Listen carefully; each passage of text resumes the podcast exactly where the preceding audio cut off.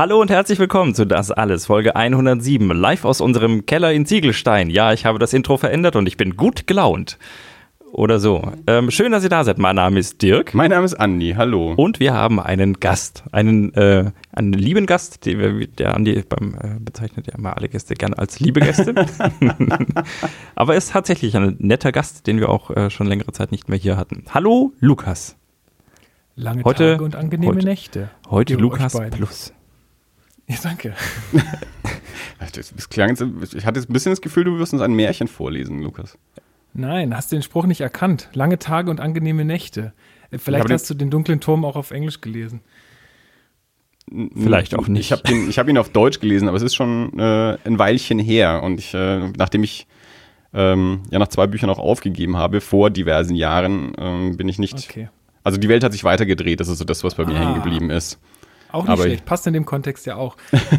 ähm, obwohl ich den Spruch gern, also ich würde ich würd meine Bar so nennen. An, äh, angenehme Tage und lange Nächte. So würde ich meine Bar nennen. Man musste aber auch 24 Stunden aufhaben. Fast. Ja. Und äh, ziemlich viel Platz auf deinem Türschild. ja. Aber ich war letztens in, der- in einer Bar in Berlin, die heißt irgendwie ein Sommer im August oder so. Also das ist jetzt nicht viel kürzer. Ich Ja. hoffe, die hat aber auch nur dann einen Monat im Jahr auf. In Berlin sind ja auch alle Hipster und da kann man natürlich. Äh, Ich wollte ja machen. mal eine Bar Name Your Poison nennen. Dann hat mir jemand gesagt, niemals Aufforderungen als Namen benutzen. Mhm. Also, dann habe ich das wieder verworfen und keine Bar aufgemacht. Wir trinken heute Rotwein, äh, Ja, zur Überraschung. ähm, wir haben heute, äh, ich habe heute spontan einen spanischen Wein gekauft. Ähm, deswegen kann ich ihn auch nicht aussprechen. Marc oder Marquez de Toledo. Nachdem ich, wie gesagt, des Spanischen nicht mächtig bin, weiß ich nicht exakt, wie man das ausspricht. Aber es ist natürlich ein trockener, roter, kraftvolles Aroma von dunklen Früchten und Gewürznoten wie Kakao, Tabak und Vanille. Voller Würze und Finesse mit lang anhaltenden, mit lang anhaltenden Abgang. Da ist doch schon ein Schreibfehler drin. Äh, passt, zu, passt zu rotem Fleisch, Wild- und Schmorgerichten, kräftigem Käse. Äh, für ein Und hat es nicht mehr gereicht. Ähm, Und kommt jo. wahrscheinlich aus Toledo. Ähm, Ich war schon in Toledo sogar. Und wie war es da so? Super. Es ist eine, ähm, es ist, glaube ich, die ehemalige Hauptstadt von Spanien. Also ich war in Madrid und ähm, Toledo ist nicht weit weg von Madrid und Toledo ist so ein bisschen erhöht äh, und man kann da hochlaufen. Es gibt allerdings auch eine Rolltreppe. Wir sind gelaufen damals. Hat es jedenfalls beim, bei der 20. Berliner Weintrophy äh, Gold gewonnen 2016. Schmeckt auch. Ist ja quasi dein Heimatwein damit. Lukas äh, ist ja in Berlin. Ähm, also wir hatten Lukas ja schon mehrfach zu Gast. Die, die meisten unserer Hörer werden ihn schon kennen. Ähm, wer ihn noch nicht kennt, äh, Lukas ähm, war, ist, ist quasi unser inoffizieller Brettspiel-Experte, aber natürlich auch zu allen anderen Themen ein, ein gern gehörter und genommener Gast. Ähm, ich glaube, das ist jetzt das erste Mal, dass du fernmündlich ähm, da bist, richtig? Ja, korrekt. Sonst Genau, war ich immer vor Ort. Er hat ja die lä- lä- längste Zeit in Nürnberg gewohnt, deswegen hat er natürlich dann immer persönlich hier, aber jetzt ist er wieder in seine alte Heimat Berlin vor einer kurzen Weile zurückgezogen. Aber wir wollten ihn natürlich nicht missen in dieser unserer kleinen Varietätenschau. Außerdem hat er sich, frech wie er ist, auch mal wieder selbst eingeladen. Aber das mögen wir ja bei unseren Gästen, wenn sie sich selbst einladen. Und deswegen haben wir das jetzt mal wieder über Studio Link gemacht. Das haben wir ja neulich in Folge 103 war es, glaube ich, das erste Mal getestet, wo Dirk und ich mal ähm, an, an unterschiedlichen Orten aufgenommen haben.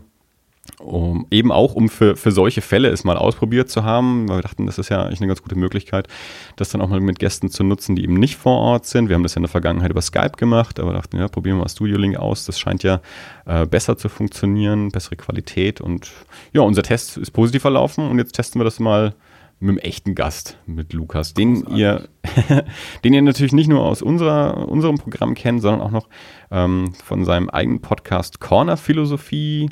Ähm, da war er auch mal mit, mit seinem Podcastpartner Road äh, hier zu Gast bei uns im Keller. Da haben wir ja schon mal ein Crossover gemacht. Das machen sie jetzt auch fernmündlich meistens. Oder wenn du in Nürnberg bist, auch mal. Ja, Live, je ja. nachdem, aber meistens jetzt fernmündlich. Übrigens ist die Folge mit euch die meistgehörteste Corner-Philosophie-Folge. Das heißt, alle unsere Hörer haben die bei euch angehört. Weiß ich nicht. Vielleicht auch das, aber vielleicht war sie auch so super. Mensch. Ich fand sie auf jeden Fall super.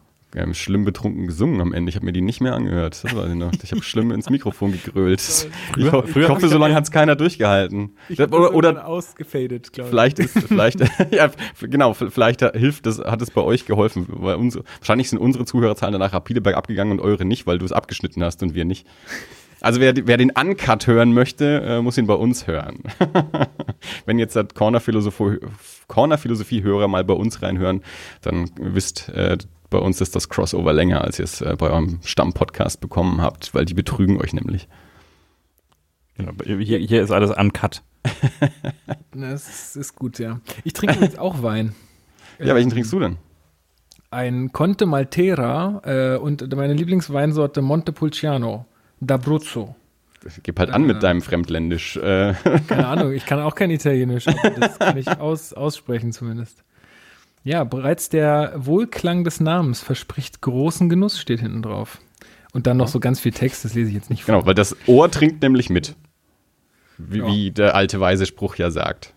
Da ist so ein dicker Typ drauf mit in einem blauen Rock. Ich weiß nicht Oh. genau, ähm, warum, aber ja, ja, sieht wahrscheinlich schön aus. Ich kaufe ja Wein auch immer nach Etikett wie du. Naja, nicht nur, es ist ja so eine Kombination aus Preis und Etikett und äh, spricht mich äh, der Text an quasi. Und ich habe schon eine Fliege in meinem Wein.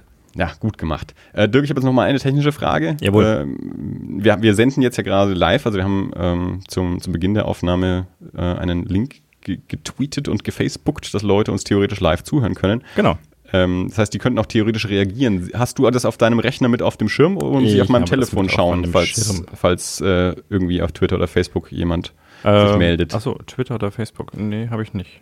Also, ja, nee, muss, muss ja nur wissen. Also ich, an, ansonsten äh, sehe ich es an, auf, achte ich halt auf mein Telefon. Ja. Ähm, und äh, also falls jemand tatsächlich live zuhören sollte, so spontanerweise, das war jetzt nicht von langer Hand angekündigt, sondern wirklich ähm, direkt mit, mit Aufnahmestart erst ähm, in die Welt gebracht. Also falls das zufällig jemand sehen sollte und nicht auf der Gamescom ist, äh, wie alle, ähm, und uns zuhört, ihr könnt natürlich gerne auf, auf Twitter oder auf Facebook ähm, euch dann auch mal einmischen und ähm, hoffentlich sehen wir das dann auch und reagieren. Falls dem nicht so ist, dann verzeiht uns dies.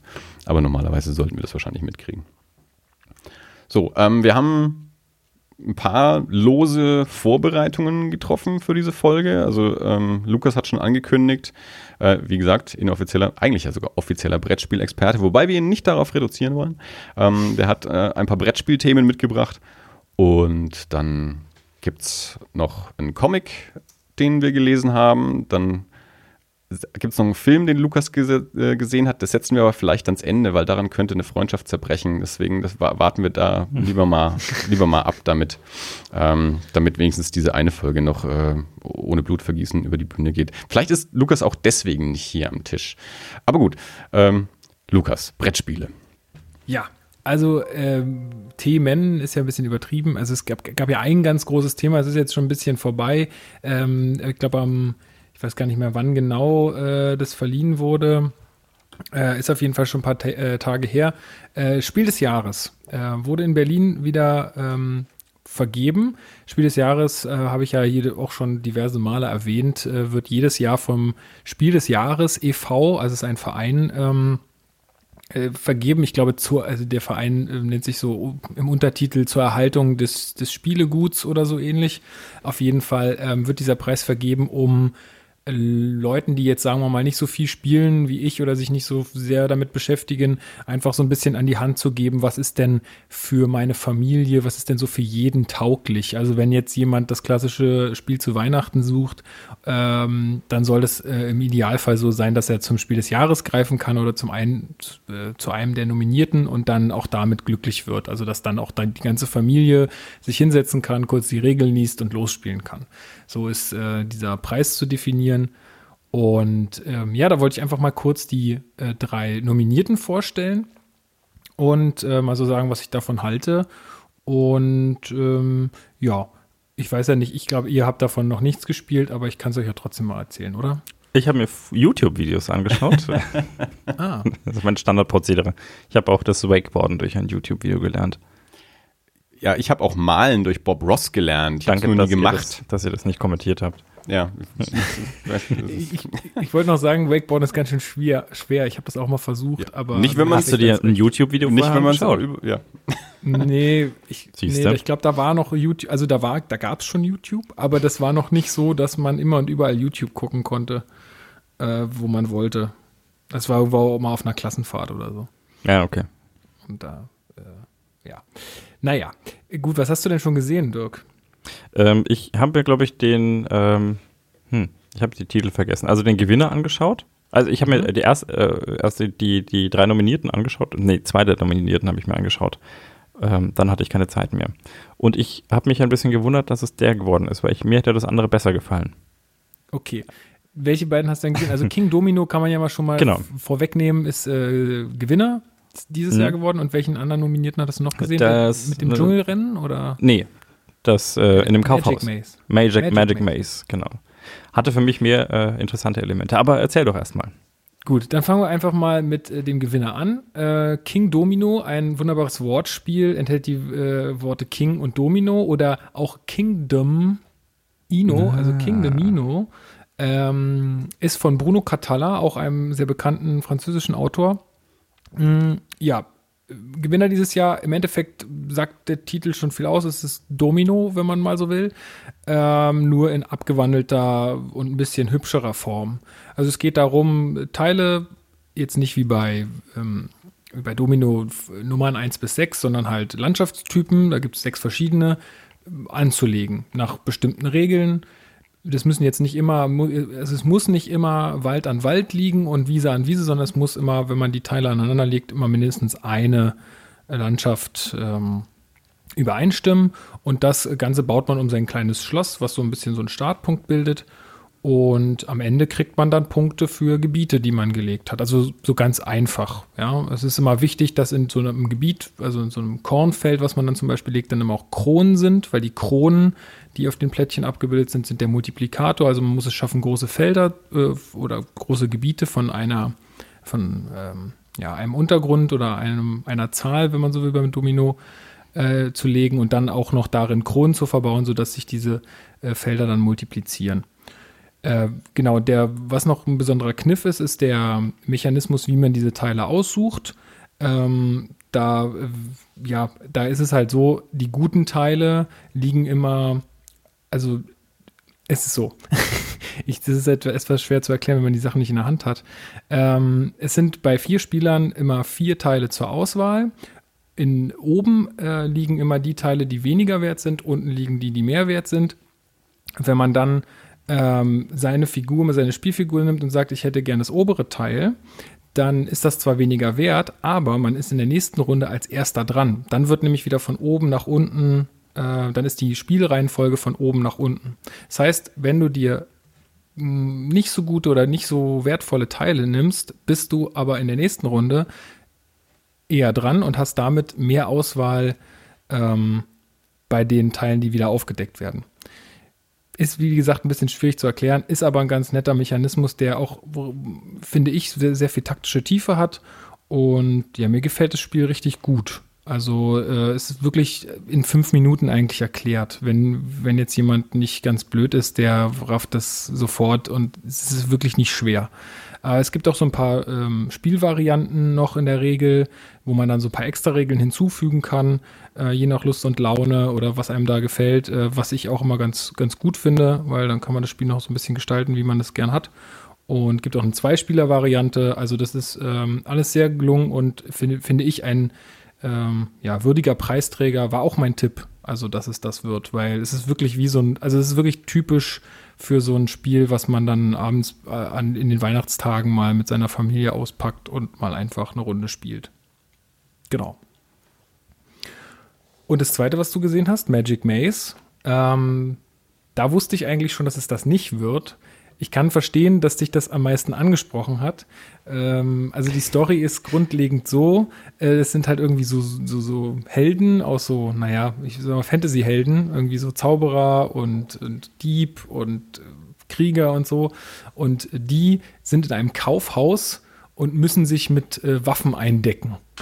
Und oder ne, irgendwie, ich weiß nicht mehr, oder ihnen wurden die Waffen geklaut oder so. Auf jeden Fall müssen sie in diesem Kaufhaus ihre Waffen wiederfinden und dann aus diesem Kaufhaus wieder rausfliehen. Äh, es ist ein kooperatives Spiel, also man spielt zusammen gegen das Spiel und man darf nicht kommunizieren. Das ist so mit äh, ja, der größte Clou an der ganzen Geschichte. Man darf jetzt nicht sagen, äh, ey, du musst da lang oder also man darf halt nicht reden. Man darf sich äh, nicht mal an, also nicht mal irgendwie doll angucken oder sagen, irgendwie so, so doll raunen oder so, soll man alles unterlassen. Das Einzige, was man machen kann, ist, man hat so eine Spielfigur, die kann man immer, wenn man meint, äh, derjenige wäre dran, voreinstellen. Ist auch ein Spiel in Echtzeit, also es gibt eine Sanduhr, die abläuft. Und in der Zeit müssen halt diese Helden äh, zu ihren ähm, Waffen kommen und dann wieder aus dem, aus dem äh, Kaufhaus äh, raus. Das Witzige dabei ist jetzt, ähm, das sind quasi immer so viereckige Tafeln mit äh, bestimmten Wegen und ähm, vor der Partie wird festgelegt, wer wie ziehen darf. Also ich darf dann zum Beispiel nur nach oben ziehen, Dirk nur nach links ähm, und Andi nur nach rechts. Und dann muss bei, bei vier Spielfiguren, jeder zieht jede Spielfigur und dann muss äh, quasi immer jeder checken, okay, ich muss jetzt hier hoch, dann muss Andi links ziehen oder Andi rechts ziehen, Dirk dann wieder links ziehen, ich dann wieder hoch und so weiter. Also jeder darf immer nur eine ganz bestimmte Sache machen und wenn dann einer was vercheckt, dann kann man ihm diesen Pöppel vor die Nase stellen und sagen, ey, da ist eine Spielfigur, mit der musst du was tun. Das müssen die Leute aber auch raffen. Und ähm, ja, habe ich auch schon jetzt ein paar Partien gespielt. Ist sehr anstrengend. Ist wirklich sehr anstrengend. Also nach so einer Partie sagt man erstmal, boah, jetzt erstmal ein Bier. Oder so. Also es macht, es ist, ist schon so unter Zeitdruck und dann muss man halt die ganze Zeit sehr, sehr aufmerksam sein. Also es ist nichts für die Leute, die es mal irgendwie mal einen gemütlichen Abend zusammen verbringen wollen und ein bisschen was zocken wollen oder so. Ähm, das ist schon, das erfordert schon sehr viel Aufmerksamkeit und finde ich, ist halt genau das nicht, dass man mit der Familie sich einfach hinsetzt und dann dieses Spiel auspackt und loslegt. So ist es halt nicht. Und deswegen ist es für mich auch nicht äh, Preisträger geworden. Aber äh, inwiefern nicht? Also ist, dem, die Regeln scheinen ja jetzt auch nicht kompliziert zu sein. Oder geht es um den, ja. um den geistigen Anspruch, den du mitbringen musst?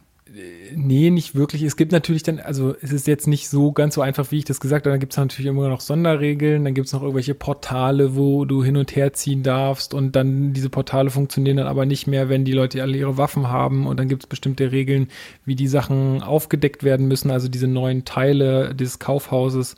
Ähm, also es ist nicht ganz so trivial. Und ich finde halt dadurch, dass es halt, also für, ist es auch für mich, sage ich mal, nichts, weil es ist halt null kommunikativ äh, man redet halt nicht dabei und man kann sich halt nicht mal zurücklehnen, sondern es ist halt purer Stress in der Zeit im Endeffekt. Ähm, es macht schon irgendwo Spaß und es ist auch toll, wenn man es dann geschafft hat. Und auch wenn man es nicht geschafft hat, danach sagt man, oh, und wo hätten wir denn jetzt noch was machen können oder wie hätten wir das besser machen können oder so. Das ist ja dann immer so die, die Sache. Ähm, aber ja, wie gesagt, für mich ist es halt äh, ein gutes Spiel, aber jetzt nicht, nicht nichts, was halt so ein, so ein Spiel des Jahrespreis verdient hätte, finde ich. Okay. Einfach aufgrund ja. der Tatsache, dass eben der, dieser Preis eher dafür ausgelegt ist, etwas zugänglicher für die breitere Masse zu sein. Genau, korrekt. Mhm. Und das dritte Spiel, was nominiert war, das ist Wettlauf nach Eldorado. Ähm, das ist von Rainer Knizia. Äh, den kennt man auch, der ist auch ein sehr bekannter Spieleautor. Ähm, was hat er denn gemacht? Der hat, ähm, äh, wie heißt das, ähm, Lost Lost, das hast du, glaube ich, auch, äh, Andi. Ich sage immer das Falsche. Wenn ich, also Rainer Knizia ist der, deren deutsche Spieleschreibername, den ich kenne. Ich sage aber immer das falsche Spiel, deswegen habe ich dazu Lost jetzt auch nichts gesagt. Lost Cities hat er gemacht, zum Beispiel so ein Kartenspiel. Der hat eine ganze Menge an, an Spielen gemacht, ähm, den kennt man schon. Und ähm, der hat ein Spiel äh, gemacht, das nennt sich Wettlauf nach Eldorado. Ähm, und das ist ein sogenanntes ähm, Deckbuilding-Wettlaufspiel. Also Deckbuilding, äh, weiß ich nicht, ob euch beiden das was sagt. Kennt ihr Dominion? Ja. Das Spiel? Nö, aber ich kenne ja auch nichts. Gut, aber Deckbuilding, äh, wenn du jetzt zum Beispiel so an Magic denkst oder so, da baut das, man sich ja sein, sein Deck, bevor man spielt. Genau, ja? also das, das, äh, an sowas hätte ich bei Deckbuilding jetzt auch gedacht, so äh, Trading Card Games. Genau, und bei, bei Deckbuilding-Spielen jetzt im Brettspielbereich beschreibt das quasi Spiele, die, wo man sich das Deck während der Partie zusammenbaut. Also du hast immer Karten auf der Hand, die irgendwie eine Währung sind und die da kannst du dann ausspielen und dir aus einer Auslage neue Karten kaufen und dein Deck quasi so aufbauen während des Spiels. Auch es gibt auch immer Aktionen, wo du dann irgendwelche wertlosen oder weniger äh, wertigen Karten abwerfen kannst, sodass du dein ähm, gutes Deck äh, im Laufe des Spiel, äh, Spiels entwickelst. Und so ist es auch bei Wettlauf nach Eldorado. Du bist Leiter einer Expedition und du musst äh, durch äh, den Dschungel ähm, mit, anhand von so Karten, also von einer Kartenhand, äh, laufen und als erster in Eldorado ankommen. Und da gibt es halt dann, die Karten haben dann bestimmte Landschaftstypen und ähm, du brauchst dann halt immer bestimmt, äh, eine bestimmte Anzahl von Karten, um auf ein Feld zu kommen. Und äh, dann gibt es auch so ein paar Sonderkarten, wo du dann bestimmte Aktionen ausführen kannst. Ähm, und du kannst dir halt im Laufe der Partie aus einer Auslage dein Deck äh, immer weiter und besser gestalten. Und wer das am besten schafft und am Ende am schnellsten und am besten seine Züge plant, der gewinnt. Und das macht auch viel Spaß. Also ich hätte, das hätte ich quasi als äh, noch größten Konkurrenten zu King Domino gesehen. Mm ich muss, ich habe es einmal jetzt auf so einer Messe gespielt, auf der ich war, auf der BerlinCon. Ähm, das ist Von so, der musst du auf jeden Fall auch noch berichten. Übrigens, das hatte ich schon auch noch mit auf dem Zettel, dass wir dich da auch noch ein bisschen erzählen lassen. Das mache ich. Ähm, auf jeden Fall, da habe ich es einmal gespielt. Ich hätte es gerne nochmal gespielt. Ähm, es hat mir auf jeden Fall sehr viel Spaß gemacht. Ich weiß jetzt nicht, ob ich es mir kaufen wollen würde. Aber wenn das jemand äh, mal mitbringen würde oder sowas, ich würde das immer mitspielen und hätte da auch Lust drauf, weil ähm, ja, Deckbuilding-Games äh, finde ich eh ganz nett und ähm, dann auch noch so diese, dieser Wettrennen-Charakter. Ähm, das kann man natürlich in jedes beliebige Setting ähm, irgendwie einbetten. Ja, man kann doch eine Formel 1 draus machen oder so. Ja, also ist völlig wurscht. Aber äh, Dschungel gibt dann vielleicht thematisch einfach das meiste her. Aber ja, wie gesagt, also gefällt mir gut.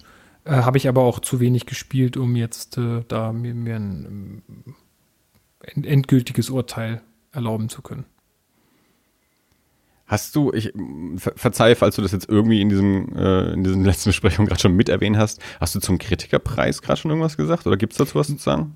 Nee, ähm, also das ist ja, im Endeffekt ist das ja ein Kritikerpreis, aber es gibt ja noch den Kennerspielpreis. Oh, da, ja, das, genau, de, den meinte ich, ja. Genau. Kenner, ja, das ja. war der Begriff. Genau, Kennerspielpreis kann ich jetzt auch wenig zu sagen, weil ich ähm, nur einen der Nominierten gespielt habe. Also nominiert waren, wenn ich ähm, richtig informiert bin, Terraforming Mars, Räuber der Nordsee und Exit, die, ähm, die du und ich und die Kosmos-Spiele gespielt haben. Mhm. Genau, diese, ja. genau. Und Cosmos, die Cosmos Exit Games haben auch gewonnen. Äh, davon hat ja auch Andi hier schon im Podcast berichtet. Es finde ich aber jetzt fast ein bisschen erstaunlich, dass die, also, also so wie du das, ich, ich weiß das ja über dich. Ich meine, klar, Spiel des Jahres kenne ich auch schon seit meiner Kindheit und dass es da auch noch Kinderspiel des Jahres gibt und so. Das mit dem Kennerpreis kannte ich noch nicht, also das habe ich ja durch dich gelernt. Und so wie ich das ver verstanden hatte, war es ja so ein bisschen, okay, Spiel des Jahres ist eben so für die breite Masse, Kennerspiel ist so ein bisschen eben für die, die auch schon, äh, die, die regelmäßiger spielen, die mehr Spielmechaniken kennen als Mensch ärgere dich nicht und so. Und da wundert es mich jetzt fast ein bisschen, dass diese Exit-Spiele äh, eher in die Kenner-Sparte gefallen sind. Sind die im Vergleich dann doch so anspruchsvoll? Ja, also man, die sind schon anspruchsvoll, also, also sie sind jetzt nicht, ne? Aber ich, ich, dachte, die hätten vielleicht doch so viel Massenappeal, nachdem ja auch diese äh, ganzen Exit-Sachen so extrem ähm, aufgekommen sind in den letzten ein, zwei Jahren. Ich, meine, ich war ja dieses Jahr auch auf der Spielwarenmesse und, und äh, in jedem Spieleverlag gab es so verschiedene Exit-Varianten. Dachte ich, dass das vielleicht auch eher ein Mainstream-Thema wäre, dass das in die, in die, ja, in, in die breiten Spalte fallen könnte. Also es, natürlich hat das Spiel schon im Vorfeld total viel Aufmerksamkeit bekommen und auch äh, war auch sehr erfolgreich schon im Vorfeld. Ähm, da gab es auch Diskussionen dazu, warum jetzt Exit als Kennerspiel gewertet wird. Ich denke, es liegt ein bisschen am Anspruch einfach, weil ich glaube, dass du nicht mit, ähm, weiß ich nicht, Zwölfjährigen da mal eben dich hinsetzen kannst und so ein Exit Room machen kannst. Das mhm. funktioniert einfach nicht gut. Es mag Zwölfjährige geben, die dir da vielleicht auch weiterhelfen können, aber ähm, im Normalfall würde ich jetzt sagen, ist das eher äh, schwierig. Also meine Nichte ähm, hatte zumindest mit zwölf Jahren Spaß daran. ist, das aber, ist ja wunderbar. Ähm, aber was mir jetzt da so darüber auch eingefallen ist, es könnte natürlich auch ein Hinderungsgrund sein, dass das ein Wegwerfspiel ist. Also vielleicht ist das Spiel des Jahres, äh, steht auch ein bisschen dafür, dass das was ist, was man ja über Jahre hinweg gerne im Schrank stehen hat und weiterspielt. Und diese Exit-Spiele sind halt nun mal so konstruiert, dass man sie einmal spielt und dann in die Tonne tritt. Genau, möglich. Das ist auf jeden Fall auch ein möglicher Grund. Äh, besonders da ist ja noch, dass eine ganze Reihe nominiert wurde. Also die äh, mhm. alle ersten, äh, die rausgekommen sind, äh, die Grabkammer des Pharao, die verlassene Hütte und ähm, was war das? Das Labor, aber welches Adjektiv davor war? Ja, das merke ich mir auch nie. Ähm, auf jeden Fall, die alle drei wurden nominiert und haben auch quasi alle drei gewonnen. Mhm. Ja, okay. ähm, weil man da jetzt keins rausnehmen konnte, was jetzt am besten ist oder so. Ja. Ähm, also eigentlich wurde mehr so die, die Sparte Exit-Spiele anhand der Kosmos-Spiele äh, prämiert als neues, neues großes Thema auf dem Brettspielmarkt. Genau, also ich denke auch, dass es das mit ein Grund war, dass einfach die diesen Trend einfach gesehen haben mhm. und dass es einfach gut funktioniert. Und dann muss man sagen, sind doch die Kosmos-Spiele immer noch die, die wirklich am besten funktionieren. Also wenn ihr Lust darauf habt. Hast du viele habt, andere äh, gespielt? Also oder also hast du äh, mehrere ja. andere noch ausprobiert auch, ja? Also ich, ich kenne ja bisher nur die Kosmos-Spiele, ich kenne die drei aus der ersten, ich nenne es jetzt mal äh, Staffel und ähm, eins aus der aus der zweiten jetzt. Genau, ich habe noch ein paar andere gespielt. Ähm, also ich habe einmal noch Unlock gespielt, das ist äh, vom, vom Verlag Asmodee, ehemals Heidelberger Spieleverlag, kennen vielleicht noch viele, das ist jetzt von Asmodee gekauft worden. Ähm, und noch ähm, Escape the Room, glaube ich, das hat mein Bruder mal mitgebracht. Äh, also ich habe schon ein paar andere noch gespielt, muss ich jetzt mhm. auch nicht weiter darauf eingehen, aber was ich finde, ist, dass Cosmos einfach das beste Hilfesystem hat. Also die funktionieren einfach am besten. Zum Beispiel bei Unlock ist es so, dass du dir zwar Tipps holen kannst, also das ist ein Exit-Spiel, das funktioniert auch über Karten, aber du hast äh, eine App, die das Ganze steuert, also die dir auch die Zeit anzeigt und so und wo du dir auch Tipps holen kannst in dieser App. Aber manchmal, das ist dann ein Tipp pro, pro Rätsel. Mhm. Und wenn dieser Tipp dir nicht weiterhilft, weil du das, was dir der Tipp sagt, eh schon weißt und ähm, wenn, wenn dir das nicht weiterhilft zur Lösung des Rätsels, dann bist du Nese. Also dann mhm. kannst du halt, es gibt ja auch keinen zweiten Tipp oder keinen dritten Tipp oder so, sondern das ja. ist dann der Tipp und wenn du damit nichts anfangen kannst, hast du Pech gehabt. Okay. Und das ist halt schlecht, meiner Meinung nach. Also das haben sie jetzt auch, dadurch, dass das ja auch eine App ist, kannst du das ja auch ganz gut ähm, anpassen. Mhm. Äh, das haben sie jetzt auch schon getan, also das ist jetzt auch besser geworden.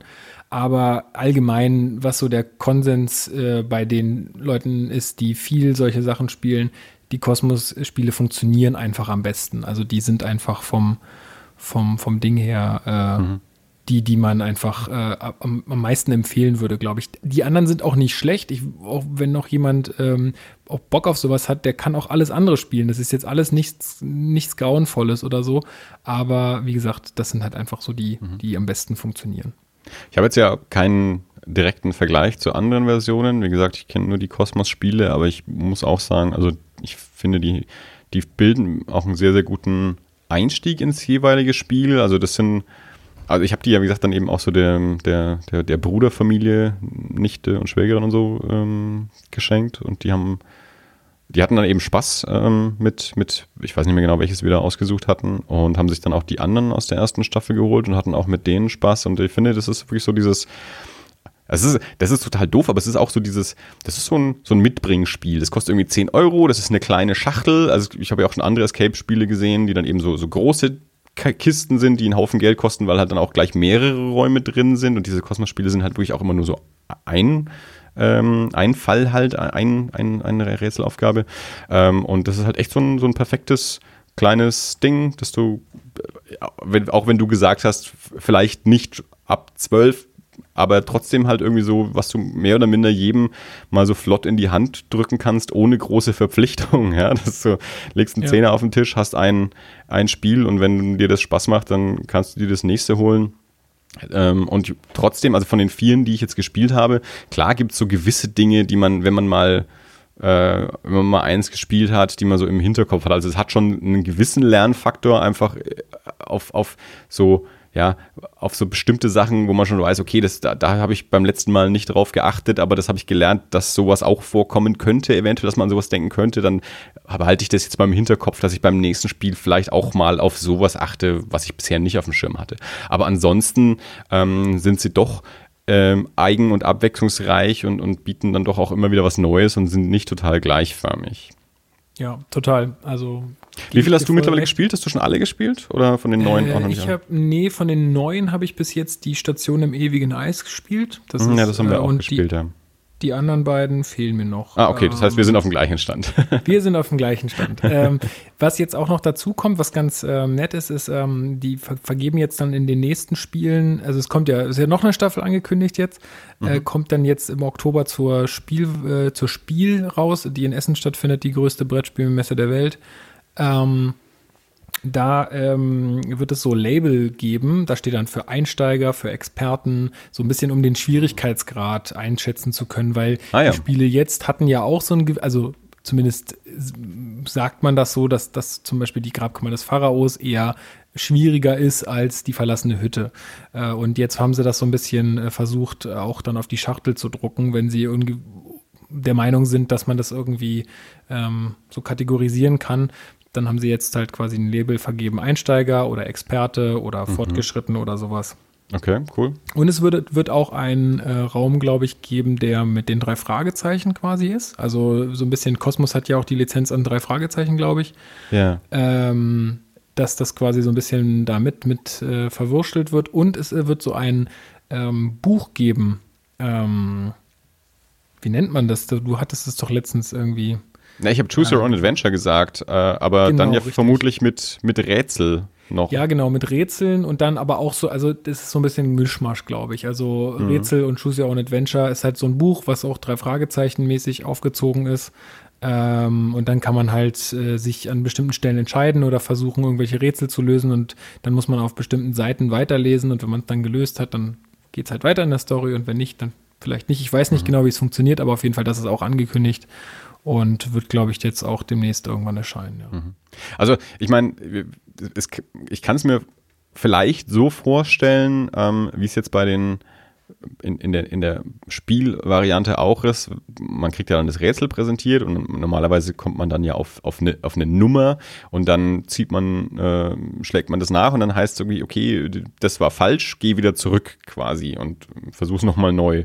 Und es könnte natürlich sein, dass das in so einem Buch dann eventuell auch ist, du kommst, machst dann dein Rätsel und dein Ergebnis ist dann, geh zu der und der Seite und dann schaust du auf der Seite nach und dann sagt es dir richtig oder falsch und dann kannst halt von dort aus weiterspielen oder eben nicht und musst wieder zurückgehen und das Rätsel nochmal versuchen. Also vielleicht, also ich, ich, ich weiß es ja auch nur von dir, ich habe ja noch nichts davon gelesen oder gesehen, aber so so ungefähr könnte ich mir zumindest vorstellen, dass sowas funktioniert, eben diese Mischung aus.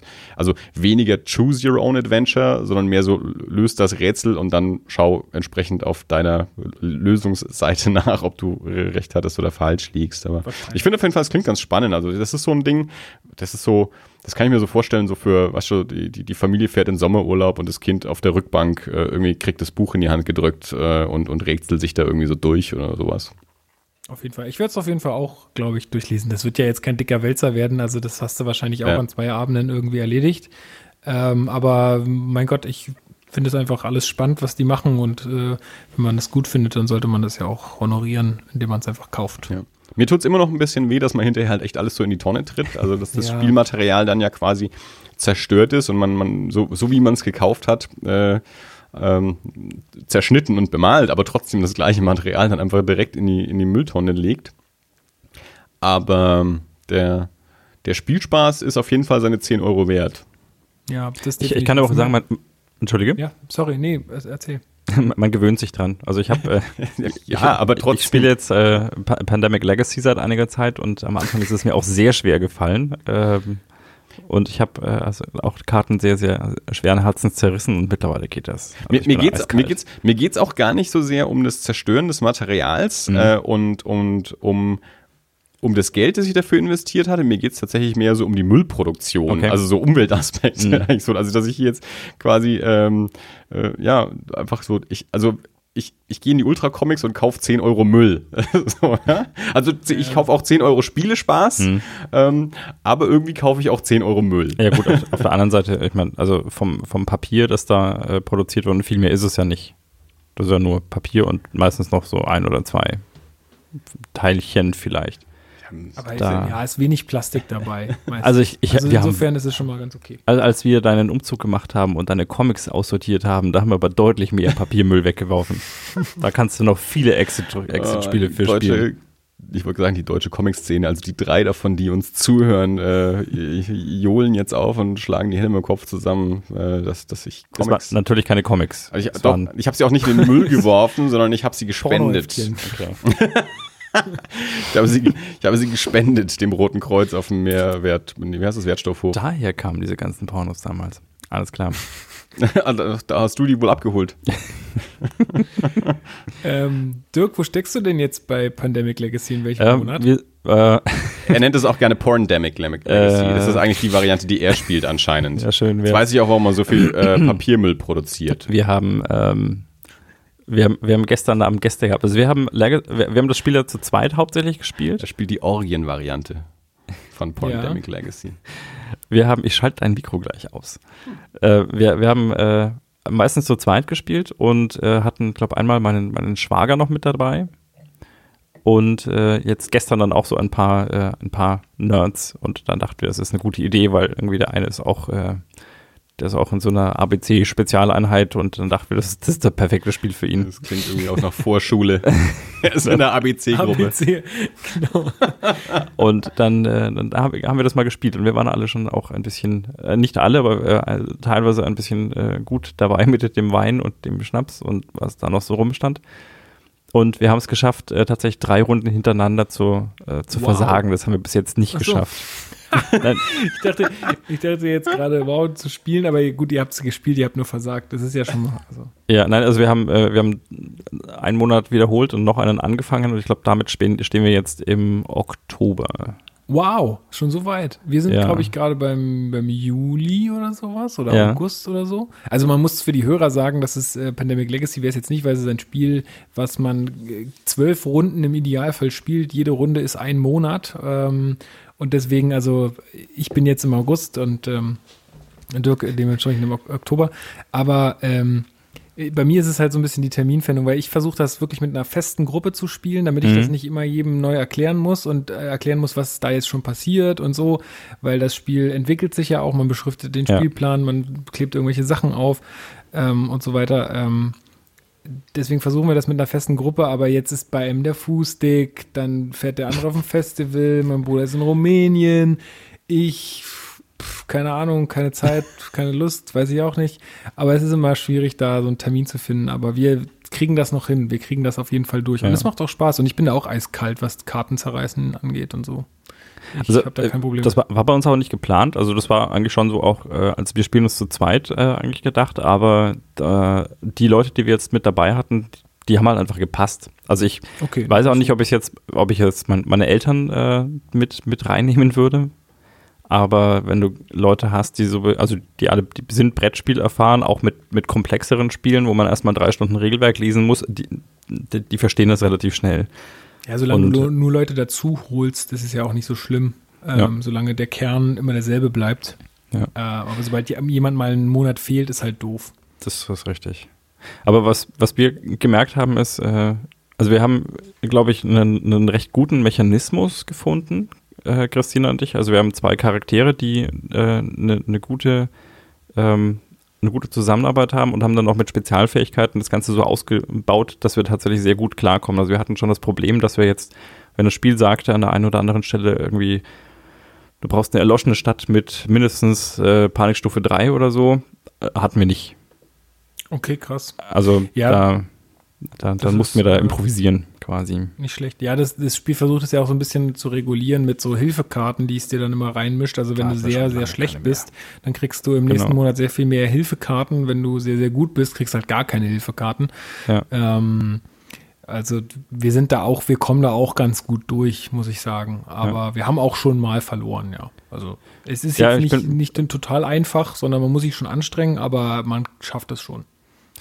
War interessant zu sehen, weil ich, ähm, ich meine, das ist, das ist ja bei vielen Computerspielen auch so, beispielsweise, wenn du, wenn du die Mechanik, also wenn du merkst, so funktioniert das, ja, dann kann ich halt, keine Ahnung, ich muss erst eine bestimmte Anzahl von, von, von Geld produzieren und dann kann ich, wie, wie bei, ähm, äh, wir hatten es vorhin, was war es? Äh, Dominion. Äh, also wenn du bei Dominion so einen, so einen Mechanismus hast, dann, da gibt es ja auch komplette YouTube-Videos und Webseiten, wie du, wie du erst ja. äh, Geld farmst und dann äh, damit dies und jenes aufbaust, wie du möglichst schnell, möglichst effizient quasi äh, gewinnst. Und das funktioniert bei uns ganz gut. Und jetzt hatten wir aber halt gestern eine andere Konstellation, andere Leute und vor allem dann auch andere Charaktere und äh, haben prompt versagt. Ja, ja, das ist nicht so einfach. Ja, ja, ja. naja, und das Spiel, das gibt dir ja auch dann gewisse, also es sind ja auch dann nicht, nicht immer wahnsinnig ähm, viel, aber mal andere Grundvoraussetzungen, die dann vielleicht ja. eure Taktik ja auch äh, bei einem, an einem gewissen Punkt mal irgendwann stören können. Ne? Ja, bis also. jetzt funktioniert es. Also wir bis jetzt. Wir, um nichts gut. zu spoilern, äh, das, da unterhalten wir uns dann nochmal offstream. Ist klar, äh, machen wir. dann verrätst mir mal deine super ja. ausgeklügelte Taktik.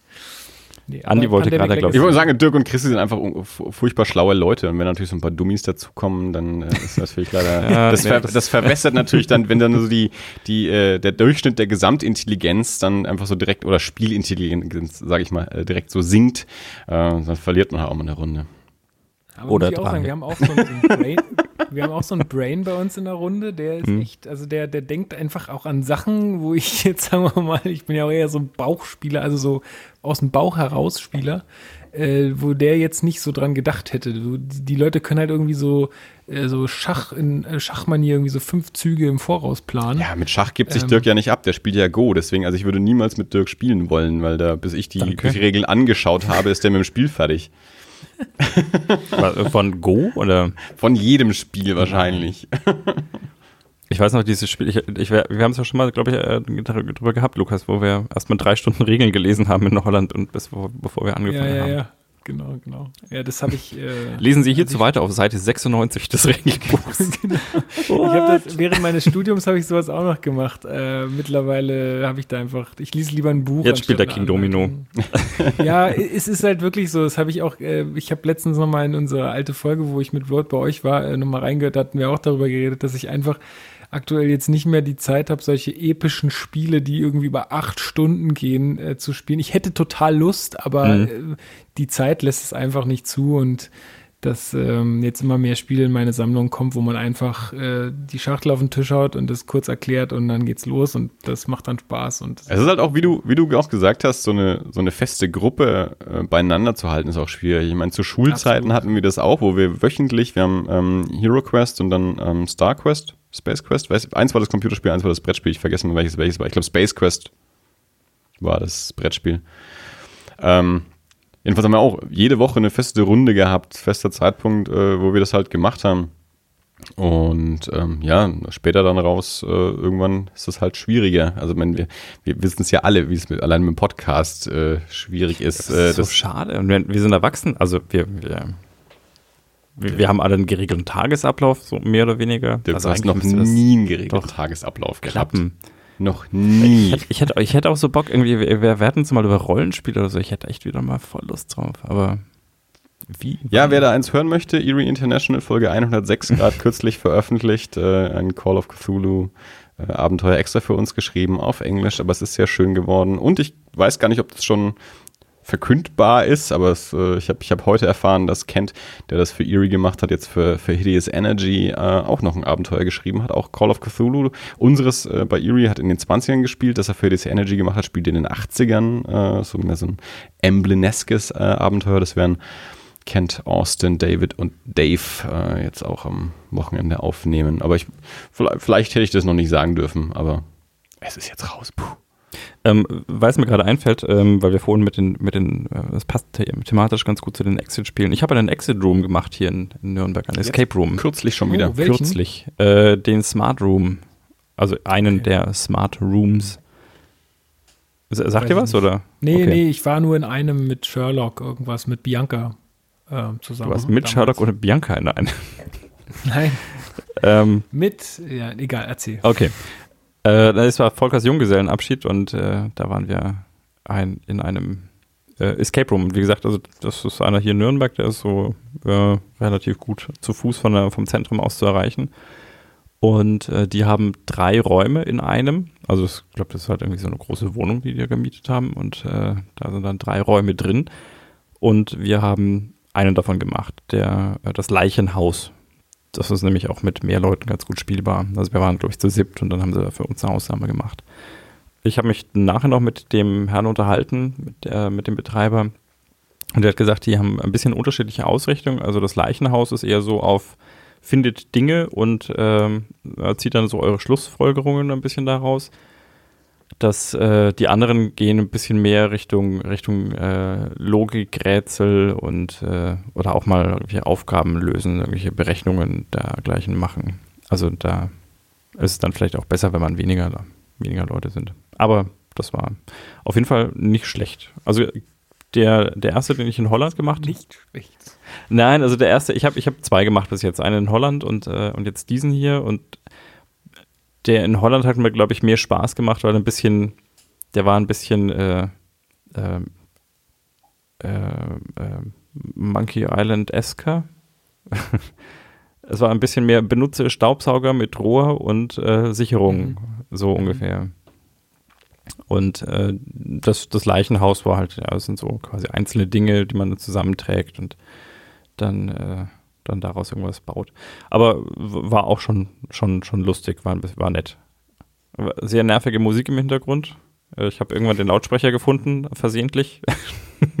versehentlich das Kabel gekappt. ist ja versehentlich von der Wand gefallen. Nein, ich habe, äh, nein, nein, der ist, äh, der ist in einer Kiste. Ich habe, äh, ich glaube, das ist ja ganz lustig für solche Exit-Room-Betreiber, weil äh, die, die sagen ja dann auch immer dazu, so, also hatten wir in dem ersten, ähm, hier keine Schrauben und äh, ja, wir wissen, am Bettgestell ist eine Schraube locker, lasst die Finger davon. das, ist, das, das ist, ist keine gut, Absicht. Ja. Und äh, da jetzt dann auch, also alles, was irgendwie, ihr müsst nichts mit Gewalt tun und äh, was nicht lose ist, ähm, das macht ihr dann nicht. Und ich habe dann halt irgendwie, ich bin von unten in einen Schrank rangegangen und habe halt den Boden rausgehoben und habe dadurch quasi ein Schloss umgangen und dadurch, das hat uns ein bisschen im Spielfluss zurückgeworfen, weil wir dadurch ein Rätsel viel zu früh gelöst hatten. Oh yeah. Und äh, dann, dann hat er auch, der, der, hat uns wohl nicht gesehen oder dann hat das mitbekommen, dass irgendwas äh, Chaps lief und dann habe ich nachher gezeigt, wie ich da rangekommen bin. Ich, war das nicht so geplant? Sagte, nein. Jetzt ja, muss er sich wieder was überlegen, zu wie, er, wie er den Schrank zukriegt. Oh je. Ja, das, ja, ganz, Ex, auch, das würde ich auch so viel, also so viel öfter äh, gerne machen. Das ist einfach eine so tolle Sache. Ja. Äh, macht so viel Spaß. Aber das muss ich jetzt auch nochmal. Vielleicht, wenn die ähm, Tage wieder etwas kürzer werden und äh, etwas kälter und so, dann ähm, oder du mal wieder in Nürnberg bist. Äh, oder so, dann machen wir das äh, gerne zusammen, ja. Hätte ich Bock. Das wäre cool. Ähm, um dieses Spielesegment, äh, noch was zu Exit Rooms? Ansonsten würde mhm. ich gerne noch das Spielesegment nee, nee. abschließen, noch ja, mit nee, einer Empfehlung. Du wolltest natürlich auch noch von der. Ah ja. Äh, ne? Das kann ich verbinden.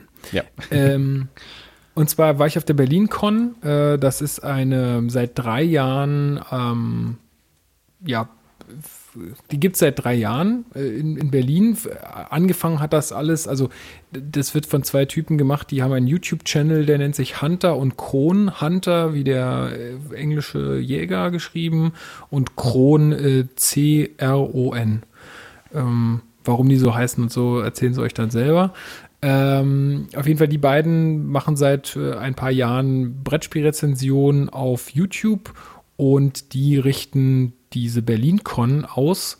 Äh, jetzt schon seit drei Jahren. Angefangen hat das alles in irgendwie einer Aula oder in so einem kleinen, in so einem kleinen Saal, wo halt so ein paar Tische waren und man dann zusammen spielen konnte und die Verlage ihre Neuheiten irgendwie dabei hatten. Und äh, es hat sich jetzt zu einem, wir mieten ein Kühlhaus äh, am, am, Technikmuseum in, in, in, Berlin, also wirklich über mehrere Stockwerke. Ähm, zu einer richtigen Messe entwickelt oder Convention, ähm, es ist immer noch so, dass man wahnsinnig viel spielen kann, aber es sind wirklich alle großen deutschen Spieleverlage vertreten, auch polnische, kleinere ähm, Spieleverlage waren da oder auch einfach Leute, die die Spielideen hatten und sich vorstellen wollen, waren da. Äh, es gab äh, Panel, wo über ähm, Brettspielthemen diskutiert wurde. Es gab einen riesengroßen Flohmarkt. Äh, man konnte sich von den Leuten, von den Verlagen alle möglichen Spiele oder die Neuheiten erklären lassen. Da kam ich halt dann auch in den Genuss, mal alle Spiele, die nominiert waren, auszuprobieren, fürs Spiel des Jahres zumindest. Und ähm, ja, es ist eine wunderschöne Veranstaltung, ähm, wirklich äh, nette Leute einfach. Brettspieler sind auch irgendwie, weiß ich nicht, das ist so ein, so ein Völkchen. Ich habe jetzt bisher noch, noch nie einen unsympathischen Brettspieler getroffen. Das, also weiß ich nicht, wenn man am Klo ansteht, unterhält man sich halt, was man hat, was, was man schon so gespielt hat und äh, was man gut findet oder schlecht. Also das ist irgendwie mal ganz nett und auch äh, so war das eine ganz, ganz gelungene Sache. Ich war nur einen Tag da, die geht über zwei Tage und ist halt immer so im Vorfeld oder das haben sie, glaube ich, extra so gelegt im Vorfeld dieser Spiel des Jahresverleihung. Also am Wochenende ist immer diese äh, BerlinCon und dann am Montag äh, darauf ist dann immer die Spiel des Jahresverleihung, weil wenn die Journalisten und Verlage eh alle schon in Berlin sind für Spiel des Jahres am Montag, dann können sie auch gleich noch äh, am Wochenende dann zur BerlinCon fahren und da quasi ihre Sachen ausstellen. Und auf der BerlinCon habe ich ähm, ein Spiel gespielt, das mir auch sehr gut gefallen hat. Äh, Number 9 wird geschrieben, also Number, wie man das jetzt so macht, ohne Vokale. Ja. Ja.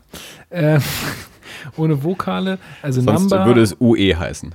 Genau. Äh, Number und ähm, dann quasi die 9 ähm, als Zahl.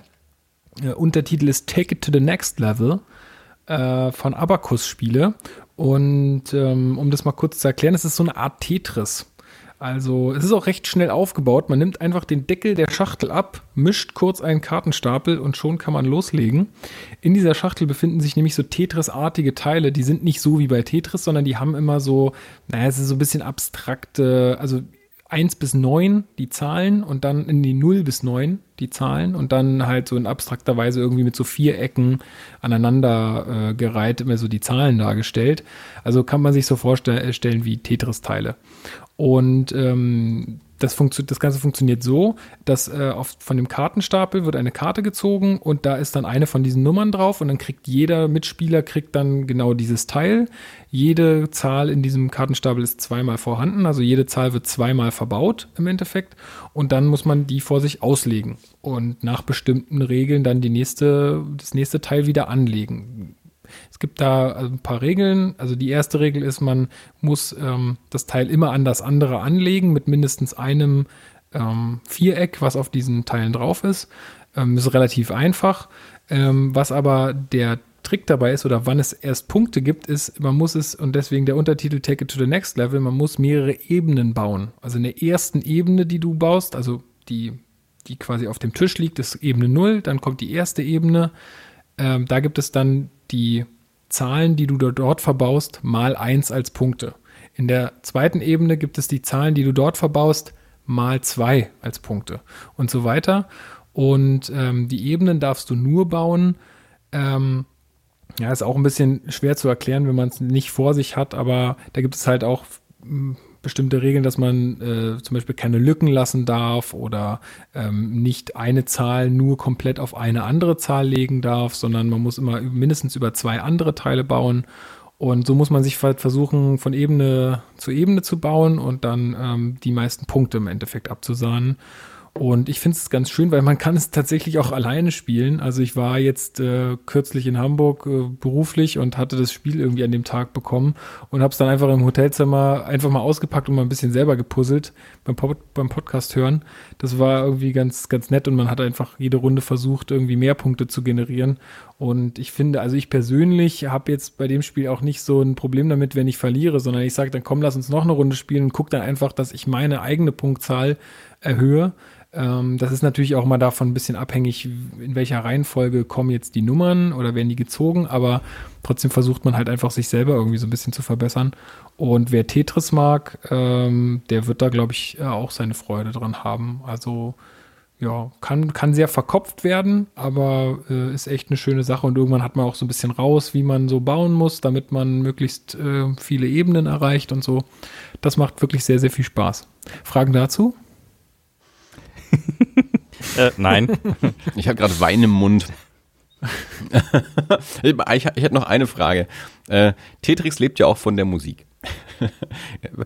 Hat das Spiel einen, einen ebenso Soundtrack ist nicht dabei. eben- ebenbürtigen Soundtrack? Na, verdammt. Ist aber, eine, ist aber eine schöne Anregung an den Verlag. Sollte man den mal vielleicht twittern. So, Leute, legt doch äh, dem Spiel mal einen Soundtrack bei. ja, so einen schönen Das wäre echt, das wär echt 8-Bit ähm, schön, ja. Soundtrack.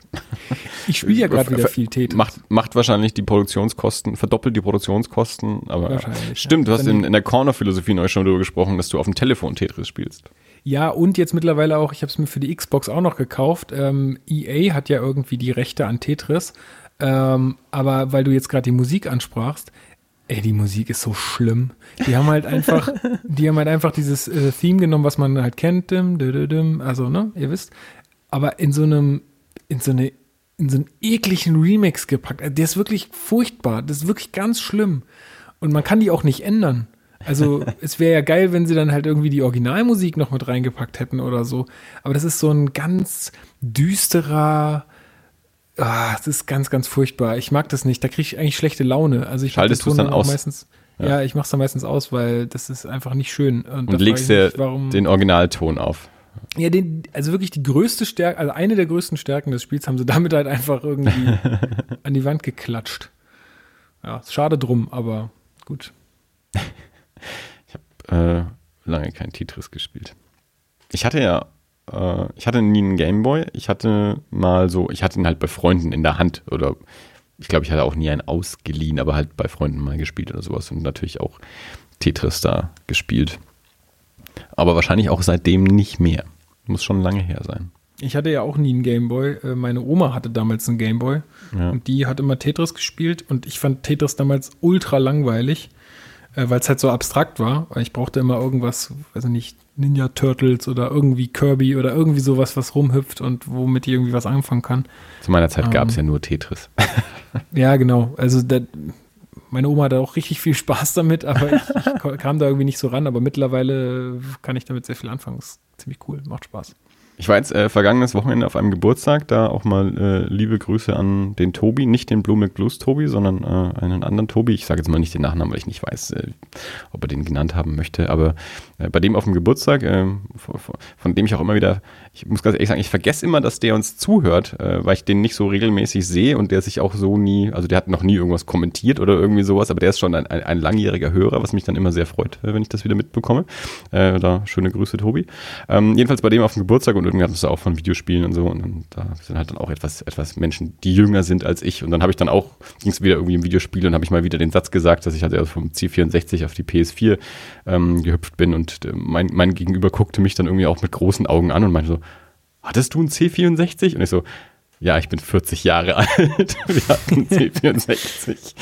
Dann habe ich wieder groß angeschaut. Wir haben heute Shadow of the Colossus angefangen auf der PS3.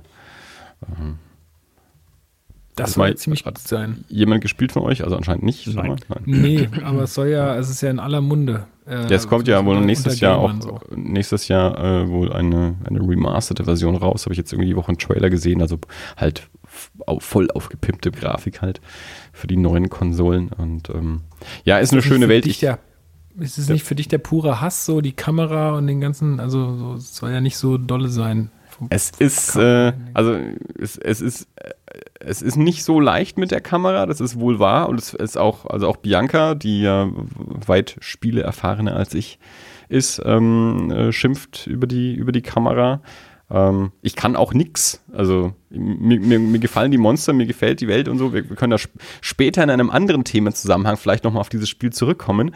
Ähm, aber ich sitze natürlich wieder ganz frustriert da und habe das Gefühl, irgendwie, ich, ich äh, entweder passiert nicht das, was ich will, wenn ich die richtigen Knöpfe drücke, oder ich drücke immer die falschen Knöpfe und äh, von den drei Monstern, die wir bisher erlegt haben, habe natürlich keins ich erlegt, das ist auch klar. Aber das war bei Uncharted ja auch nie anders. Da habe ich auch keins der Spiele äh, beendet. Also jeden Endkampf hat äh, Bianca gemacht. Ähm, Naja, weil, ich, weil ergänzt ich immer halt. gescheitert bin. N- Ja, genau. Ich reite hin zu dem Monster und Genau. äh, also solange, solange, solange keine Gefahr besteht und man nicht schnell reagieren muss, sondern man nur in irgendeine Richtung muss, ähm, das, das schaffe ich dann. Äh, ich schaffe es auch mal auf das Monster rauf zu klettern oder so, ähm, aber wenn es dann ums, ums Eingemachte geht, ähm, ja, gebe ich dann den Controller ab, sobald ich einmal gescheitert bin und dann äh, macht sie das Monster auch nieder. Ja, naja. Gut, ähm, war es das zum Spielekomplex? Ich denke ja. Also ich könnte natürlich noch stundenlang weiterreden, aber das, nee, das, äh, ich habe jetzt auch. Äh, Du musst ja auch noch Themen jetzt, für die äh, Corner-Philosophie übrig lassen. Aber da sprecht Ja, ihr ja über Politik und solche Sachen. Von sowas halten wir uns ja fern. Das stimmt auch nicht. Ja. Manchmal, manchmal reden wir da auch drüber. Aber. Eben, ne, was, also äh, da also der Road, der kann, der, also du bist ja noch ein dankbarer Abnehmer und auch Dirk ist ein dankbarer Abnehmer für das Thema, oder ihr, ihr könnt ja wenigstens noch was dazu sagen. Road sagt dann immer, ja, habe ich auch mal gespielt. Oder irgendwie so. Also der ist da halt, ist ja auch nicht schlimm. Ähm, aber hier kann ich mich darüber mal auslassen und äh, ist ja auch schön so. Ähm, aber was mich freut, ist, dass wir jetzt hier in Berlin auch eine regelmäßige Spielerunde haben. Ähm, da kann ich, komme ich halt auch wieder richtig zum Spielen und ähm, ja, das ist schön. Aber das soll es dazu gewesen sein, ja. Gut. Ähm, Lukas und ich haben einen Comic gelesen. Ähm, wir haben bestimmt in der Vergangenheit schon mal drüber gesprochen. Ähm, die Reihe Gang Ho bei CrossCult von ähm, Benjamin von Eckartsberg geschrieben und Thomas von Kummernd gezeichnet. Da ist jetzt vor relativ kurzer Zeit, also ja, vor einigen Wochen, der, der dritte Band erschienen. Ähm, wir haben auf jeden Fall die ersten beiden Bände ja, schon, schon, schon gelesen und bin relativ sicher, dass wir da im Podcast schon drüber gesprochen haben. Ich nehme es an, ich weiß es nicht so genau. Vielleicht haben wir auch in der Corner-Philosophie mal drüber gesprochen, das kann auch sein, als ich damals zu Gast war. Keine Ahnung. Ähm, ja, Lukas und ich haben jedenfalls beide die anderen Bände schon gelesen und uns auch auf den dritten Band gefreut. Jetzt ist er vor kurzem erschienen. Wir haben unabhängig voneinander ihn jetzt äh, diese Woche beide gelesen und uns auch noch nicht weiter darüber ausgetauscht. Ähm, außer einen Kommentar, äh, den Lukas dazu hatte, über den kann er dann auch gleich sprechen. Äh, es ist eine, eine Abenteuerserie ähm, in einem sehr, sehr detaillierten, farbigen, nahezu realistischen, also vor allem was die Hintergründe angeht, äh, Zeichenstil. Ähm, also sehr, sehr aufwendig und ähm, hatte mir eben recht gut gefallen, die, die ersten Bände. Und dachte mir dann eben auch, lese ich auch weiter. Ist auf fünf Bände angelegt. Wie gesagt, drei sind jetzt erschienen. Und so, Lukas. Ähm, ich weiß nicht, du hast wahrscheinlich auch nicht die Zeit gehabt, die anderen Bände nochmal nachzulesen, aber es ist jetzt auch noch nicht, nicht. so lange her, dass wir sie gelesen hatten.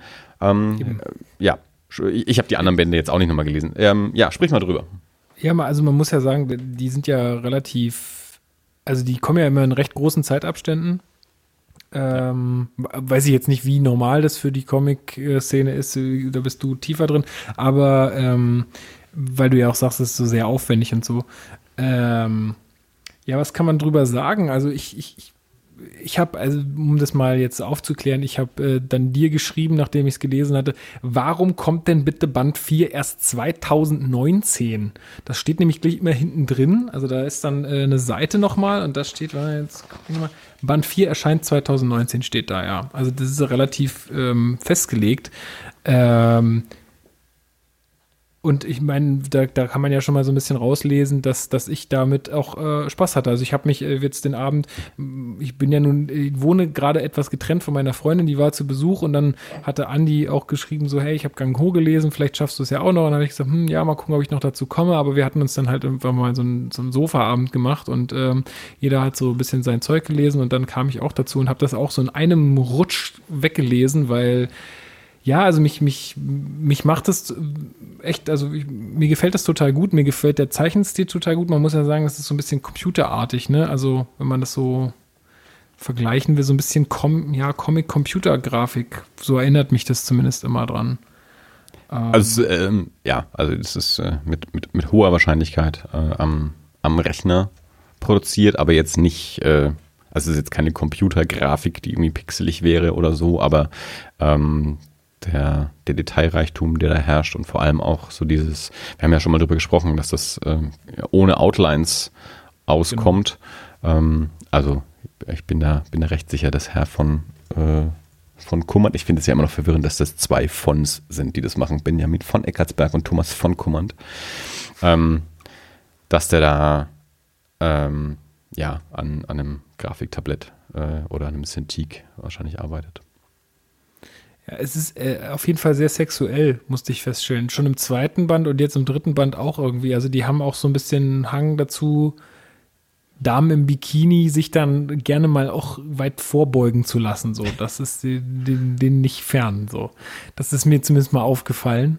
Also es ist so ein bisschen eine Teenager-Story auch, muss man dazu mhm. sagen. Also es geht ja um so eine apokalyptische Welt irgendwie und ähm, in so einem Lager und da, da passieren halt auch so Teenager-Stories, was Teenagern halt so passiert. Ähm, genau, also es ist irgendwie eine, eine Welt, wo äh, diese, ich glaube, Reißer heißen sie, also so Monster. Genau existieren und sich die, die Menschen in so verschiedene Lager zurückgezogen haben, die über eine, über eine Bahnstrecke miteinander verbunden sind auch, aber die ansonsten eben in, in so festen Mauern quasi wohnen und sich von, von diesen Reißern verschanzen und versuchen zu überleben, aber aufgrund natürlich der, der Situation und der, der Transportlage eben auch sehr begrenzt mit, mit, mit Proviant und allem umgehen müssen. Und ähm, ja, zwei, zwei Brüder, die eben neu ähm, hinzukommen in, in dieses eine Lage. Damit beginnt der, der erste Band, ähm, die sich dann dort ja, einfinden müssen und dann so dieses ganz klassische, okay, unter den Jugendlichen gibt es eben so ein paar Bad Boys, äh, die natürlich erstmal Stress machen und dann gibt es halt so die, die die Geek-Truppe, die sich dann so zusammenfindet, wo halt dann diese Brüder auch mit dabei sind, aber die auch, gerade der ältere Bruder auch so ein bisschen als Troublemaker schon so ein bisschen verschrien ist. Ähm, und man muss halt ja. so ein bisschen diese Teenager-Story so ein bisschen mögen. Also das muss man halt wollen. Ich glaube, Road hat damals drüber gesagt, dass ihm es mhm. gar nicht gefallen hat. So, ich finde es ja. eigentlich eine ganz schöne Mischung aus allem, so aus mit Monstern, mit Apokalypse, mit Waffen, mit Teenagern. Äh, irgendwie, also mir gefällt die Welt, die sieht irgendwie schön aus. Ich gucke mir das einfach gerne an. Das ist ja in Comics auch immer sehr wichtig, ne? sonst ja. bräuchte man ja die Bilder nicht. Also das schaue ich mir einfach gerne an. Ähm, Gerade auch für diese Art von, von Action-Abenteuer-Comic. Ähm, da macht es natürlich schon viel her, wenn die Grafik entsprechend auch die, die Energie rüberbringt und auch diese, diese Welt einfach schön darstellt. Ja, also ich, ich bin eigentlich, ich bedauere eigentlich immer, dass so wenig in so einem Band dann am Ende drin ist. Also weil für mich ist das eigentlich, das hat so viel Potenzial irgendwie für eine, für eigentlich irgendwie so eine Fernsehserie oder so, wenn man so mal will, ja. Ähm, also weil mir die Welt einfach gut gefällt, mir gefallen die Charaktere auch ganz gut. Ähm, und ich habe jetzt auch, wo ich das wieder in einem Rutsch so durchgelesen habe, deswegen habe ich halt geschrieben, warum erst 2019, weil ich irgendwie halt Bock habe zu erfahren, was, was passiert jetzt als nächstes. Es ist ja immer nicht so wahnsinnig viel drin dann in so einem Band. Aber ähm, ja, also mir gefällt es hm, weiterhin sehr gut und ich freue mich auf 2019. Ja. ja, ich hatte auch sehr, sehr viel Spaß wieder damit. Also ich mag eben dieses, dieses Abenteuer-Action-Ding ähm, da auch sehr und wie, auch schon mehrfach erwähnt jetzt, ähm, die Zeichnungen sind, sind echt toll. Also es fällt schon auf und es ist auch so, also man, man, merkt dem Ding auch wirklich an, dass es eine, eine, hochklassige Produktion ist. Und wenn man das auch vergleicht mit vielen anderen ähm, Comic-Produktionen, gerade auch ähm, jetzt aus, aus Deutschland, wo man halt sagen muss, dass Deutschland ja ver vergleichsweise nicht das große Comicland ist, zumindest jetzt verglichen mit, mit anderen Ländern. Und was da dann entsprechend auch die, die, die Fülle an, an, ähm, an Qualität der, der verschiedenen Produktionen auch ausmacht, da, da sticht das im, im deutschen Markt schon, schon raus. Ähm, natürlich auch mit anderen Sachen. Ich will nicht sagen, dass das das einzige Ding ist, das super aussieht, aber jetzt gerade so in diesem mainstreamigen ähm, Bereich, von dem wir jetzt ja auch gar nicht so viel produzieren in Deutschland, ähm, ist es schon ähm, auf jeden Fall ein, äh, eins der ja, auffälligen, ähm, einer der auffälligen Comics. Ähm, ja, und was diesen. Was, mhm. Ja, sorry. Nee, erzähl. Ich wollte nur sagen, was, was halt jetzt den Veröffentlichungszyklus angeht. Also du, du hattest dann ja auch äh, auf Twitter an CrossCult geschrieben, die nicht reagiert haben darauf. Ähm, mhm.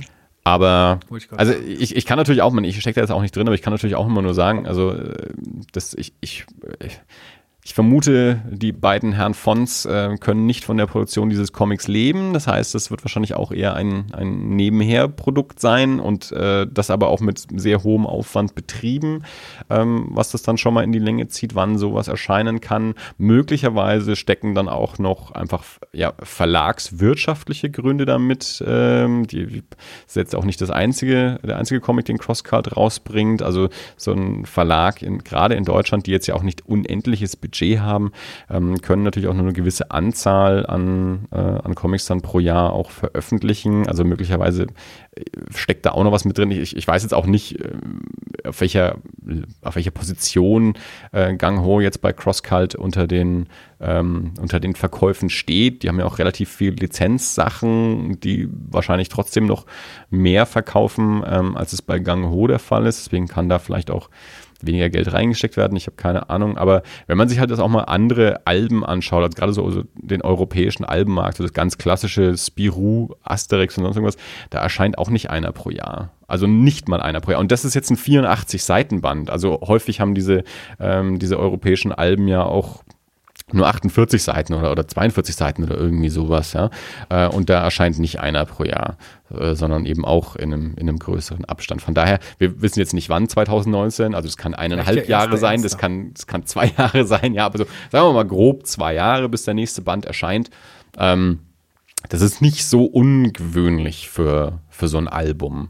Wir sind halt vielleicht ein bisschen was anderes mittlerweile auch gewohnt, gerade eben aus dem, ähm, aus dem amerikanischen Markt, wo einfach jeden Monat so ein 24 Seiten oder 22 Seiten Heft ähm, erscheint, die aber natürlich auch ähm, in einem noch größeren Team erscheinen. Also wo jetzt eben ähm, Gang Ho ich habe jetzt nicht weiter ins Impressum geschaut, ob nicht doch noch irgendwo ein Assistent mitgenannt ist oder so, weil an sich sind erstmal zwei Leute äh, an, diesem, an diesem Buch beteiligt. Vielleicht hat das Lettering jemand anders gemacht, das weiß ich jetzt gerade nicht. Ähm, aber so im, im amerikanischen Prozess ist es ja dann meistens eben doch äh, ein, ein, Redakteur, ein Texter, ein Bleistiftzeichner, ein Tuschezeichner, ein Kolorist, ein Letterer. Ähm, also das ist halt dann noch, noch ganz anders industriell äh, betrieben, aber eben auch anders bezahlt. Also da kann dann so ein Team auch bezahlt werden, dass äh, jeden Monat 20, 22, 24 Seiten ähm, davon erscheinen, ähm, weil die Auflage es halt dann entsprechend hergibt. Das ist jetzt halt äh, in, in Deutschland mit so einem Produkt wahrscheinlich eher nicht der Fall. Also wie gesagt, die die beiden Herren werden sicherlich ihr, ihr täglich Brot mit anderen Jobs verdienen als mit Gang Ho. Sicherlich, ja. Aber ich habe mir ähm, durch euren Podcast äh, mit den beiden Bs äh, habe ich mir jetzt Akira zugelegt und da kann ich jetzt immer schön nachkaufen und das ist ja auch abgeschlossen, da muss ich nicht warten. Ja, das sind ja nur sechs, sechs Telefonbücher. Genau. Dann hat man es auch.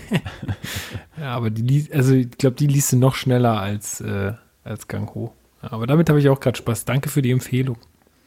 Ja gut, das war jetzt kein Geheimtipp, aber äh, nee, es, nee, nee, freut mich, wenn, war, wenn kam das, wieder so äh, auf unseren Schirm. Äh, ja, auf meinen Schirm. Ja. Schön.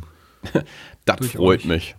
Ja, also ich hatte es, äh, wir hatten es mal in der Cornerphilosophie beim Comic-Podcast äh, auch angesprochen, da habe ich aber irgendwie nie drauf, bin ich nicht so drauf angesprungen, aber es kommt ja dann nochmal drauf an, was die Leute so drüber erzählen, äh, erzählen und ähm, ja, irgendwie hat, hat dann habe ich nachgeguckt, was ist das eigentlich und dann äh, habe ich reingeschmückert.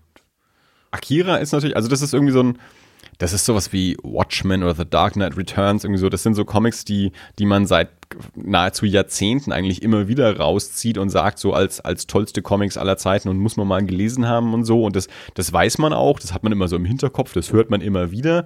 Und wenn man dann aber tatsächlich auch mal hingreift dazu und mal anfängt, das zu lesen und dann feststellt, Mensch, die haben ja alle recht seit 20 Jahren. Das ist ja wirklich genau. so gut. Und es ist auch jetzt immer noch so gut, wie mir vor 20 Jahren äh, schon erzählt wurde oder wie die Leute schon seit 20 Jahren sagen. Ähm, das ist dann immer, erstens ist es äh, so eine gewisse Bestätigung und Befriedigung, dass es tatsächlich auch so ist. Und trotzdem ist auch immer noch so diese freudige Überraschung mit dabei. So, Mensch, die hatten ja alle recht, das ist ja wirklich super. Ja, vor allen Dingen, was ich an dem Comic einfach so wahnsinnig faszinierend finde, ist ja, das ist ja wirklich, das ist, wann ist es rausgekommen, der, der erste Teil irgendwie 87 oder so? Oder war ich noch nicht mal geboren. Und äh, ja, jetzt kann Dirk wieder sagen, Mann, ist der jung. Aber das? Ähm, das hast du äh, beim letzten Mal immer gesagt irgendwie. Als ich dann irgendwie sagte, dass ähm, er ist nur neidisch. War das, nee, es war irgendwas mit Napstar und dann habe ich Grundschule gesagt und dann hast du gesagt, dass du noch schon in deiner zweiten Wohnung gewohnt. Ja, aber gut, den haben sie auch früh daheim rausgeschmissen, das muss man auch dazu sagen. nee, aber das, was ich so faszinierend finde, ist, dass diese Story ähm, einfach so, so schon so krass weit ist. Weißt du, es kommen heute ja. noch Stories raus, die genau dasselbe erzählen und Die haben das aber schon vor 20 Jahren äh, oder vor über 20 Jahren, Ja, vor 30. fast 30 Jahren schon erzählt.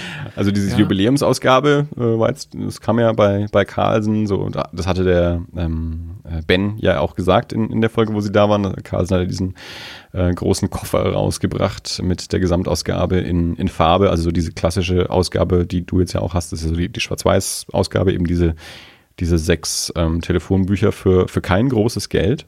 Ähm, aber es gab eben jetzt diesen, diesen Koffer zum Jubiläum und ich glaube, das war das 30-jährige ähm, Jubiläum eben. Also was sich mit deiner 87 von gerade ja decken würde, Kann gut sein. ohne, ja. ohne es nachgeschaut zu haben. Aber es könnte hinhauen. Ja. Ja, also da, damit habe ich richtig Spaß aktuell.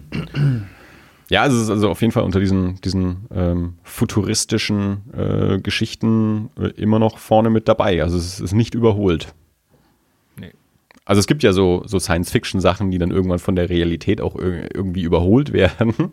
ähm, aber da, da zählt Akira sicherlich nicht dazu. Also die, das, das Datum ist vielleicht überholt. Ähm, also ich weiß nicht, vor, vor einigen Wochen habe ich nur, oder vielleicht mittlerweile auch Monaten, habe ich auf Twitter nur gesehen, dass so verschiedene Leute ge geschrieben haben, so heu heute ist der Tag, wo, jetzt sage ich bestimmt wieder den falschen Namen, Kaneda oder Tetsu, ich glaube Kaneda, seinen Führerschein gemacht hat. Also weil man kann in dem Comic irgendwo mal seinen Führerschein sehen und da steht halt das Datum und das, Ah, okay. Ach, das, das war halt dann irgendwie 2017 und dann das Datum und äh, ja, also. Das ist ja Wahnsinn. Ja.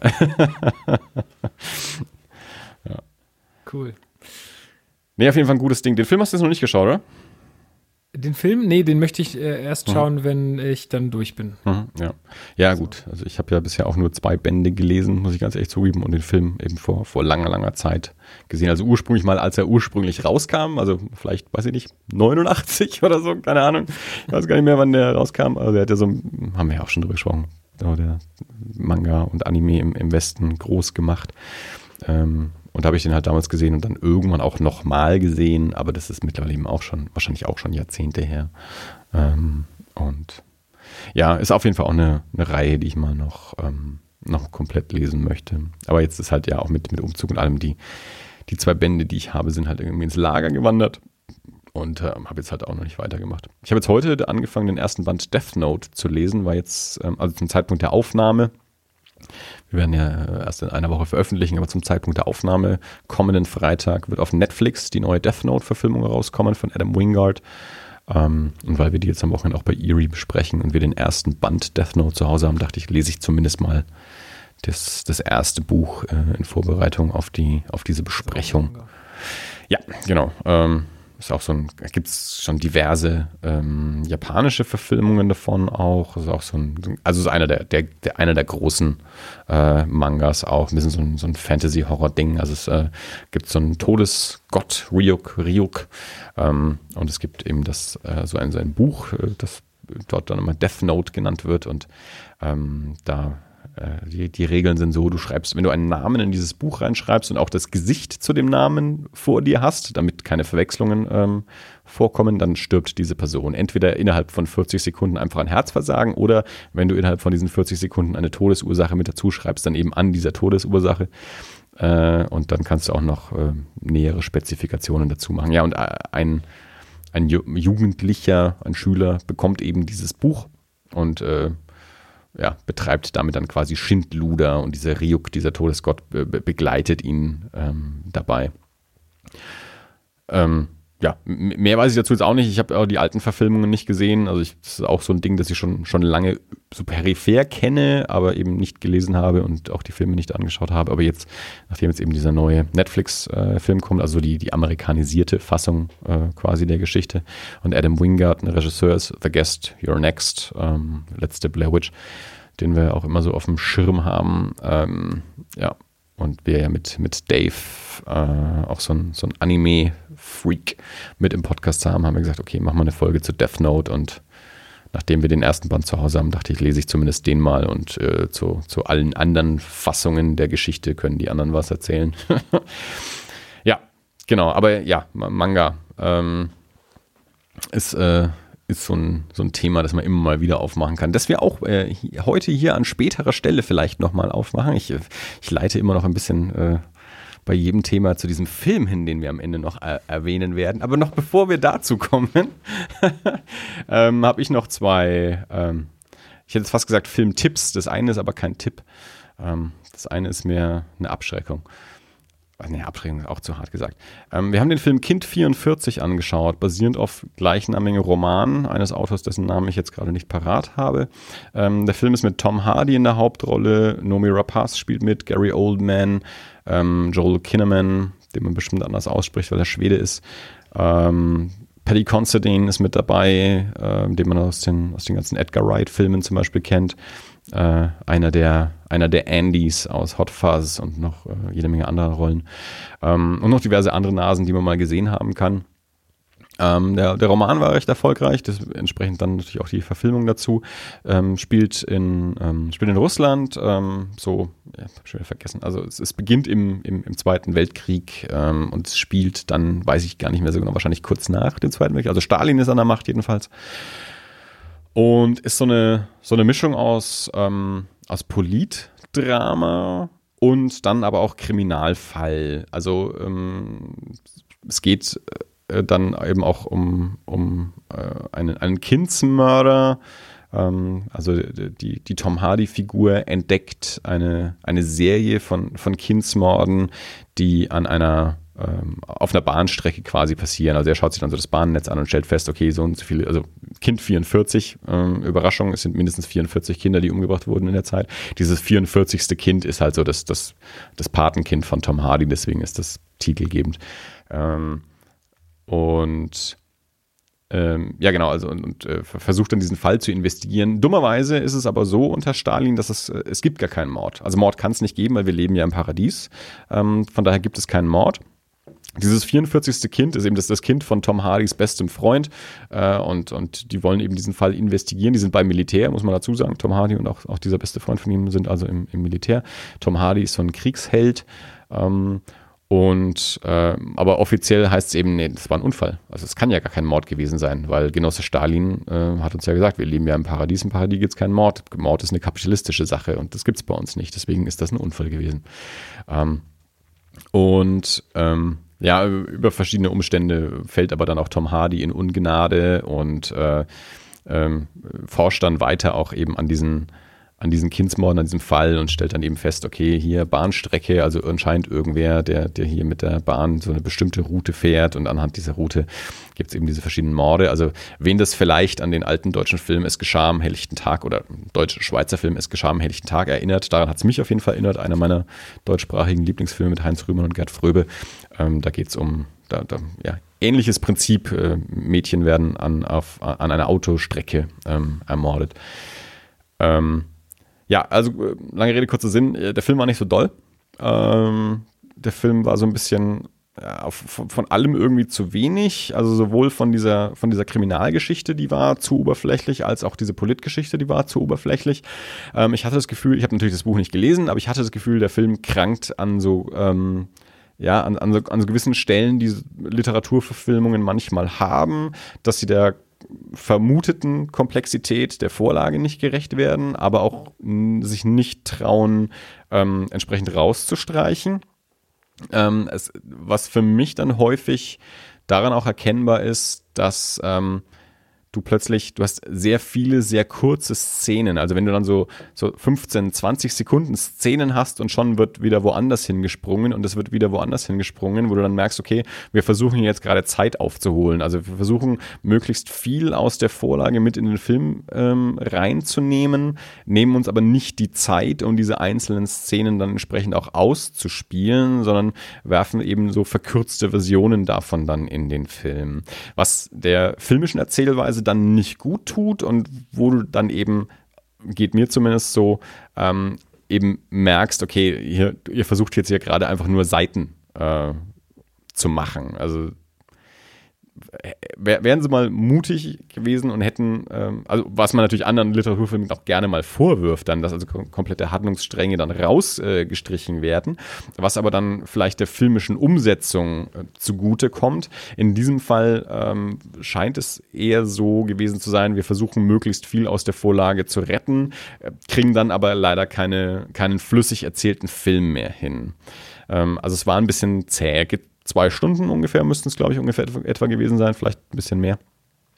Ähm, und das war schon eher so ein bisschen, ja, zähes Zuschauen ähm, und nicht, der, nicht diese Spannung, die man sich eigentlich von beiden Teilen der Geschichte auch so ein bisschen ähm, hätte erwarten können. Also sowohl der, den, den politischen Intrigen ähm, und dieser, dieser Verfolgung Tom Hardys und seiner Frau durch, durch politische Mächte, als auch der Aufklärung dieses Kriminalfalls. Also beides ist nicht so richtig spannend dabei rübergekommen.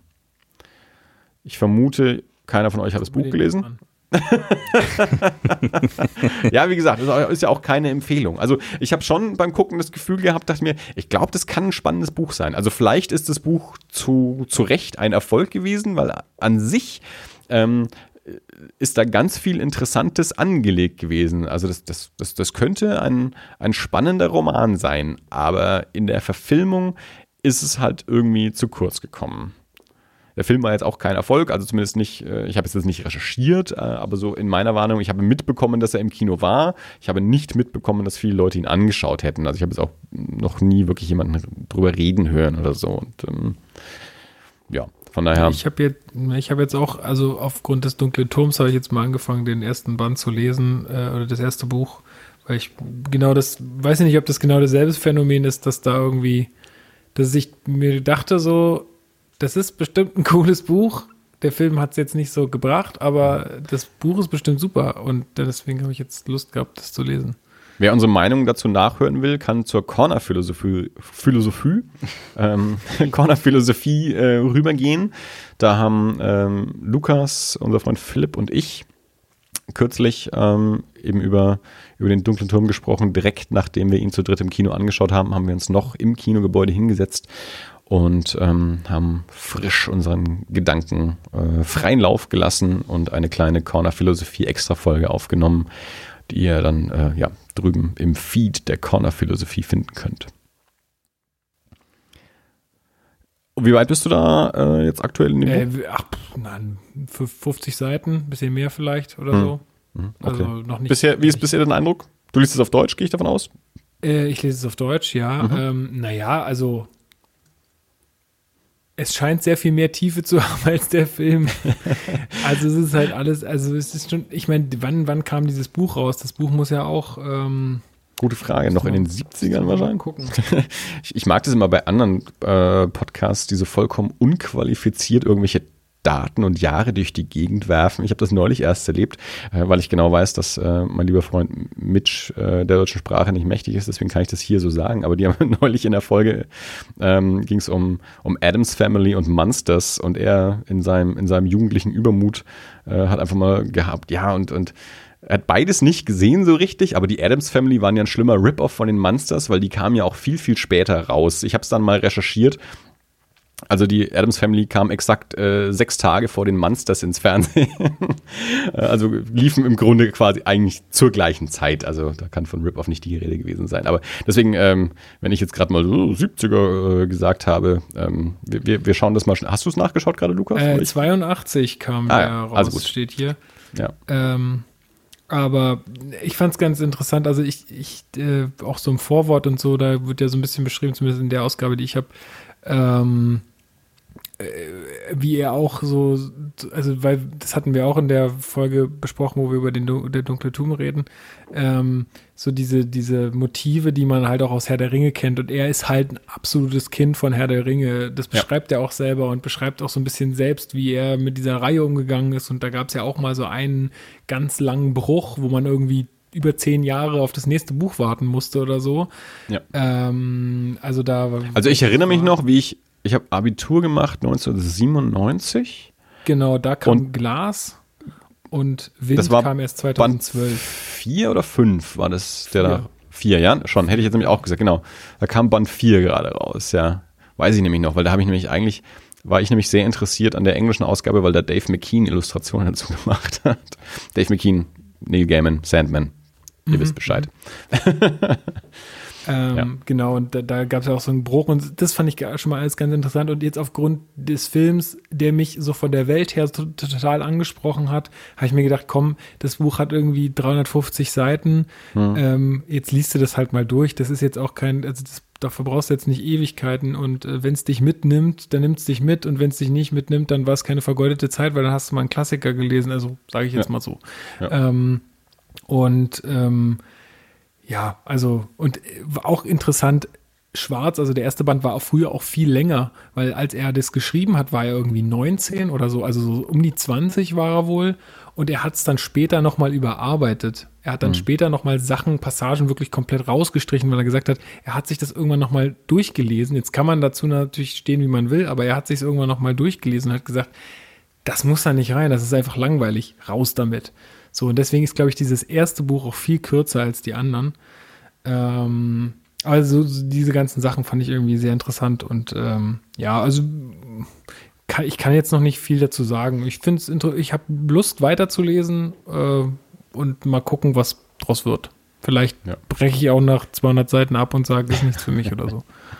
Weiß ich ja, ich, ich habe es ja immerhin über zwei Bücher geschafft. Ich glaube, das zweite war es dann, das mir also mich, mich dann etwas verloren hatte. Aber ich habe noch einen anderen Film gesehen, das ist eine Dokumentation. Ähm, das ist jetzt ein bisschen schwieriger, da gibt es keine deutsche Veröffentlichung dazu. Ich habe eine US-DVD auf Amazon über irgendeinen anderen Händler ähm, bestellt. Die Dokumentation heißt Out of Print. Ähm, kam 2015, glaube ich, in den, in den USA raus ähm, von einer Dame namens ähm, Julia Marquez. Ähm, ich glaube, so spricht sie sich aus. Ähm, es gibt in, in, ähm, in, in, Los Angeles das ähm, Kino namens New Beverly.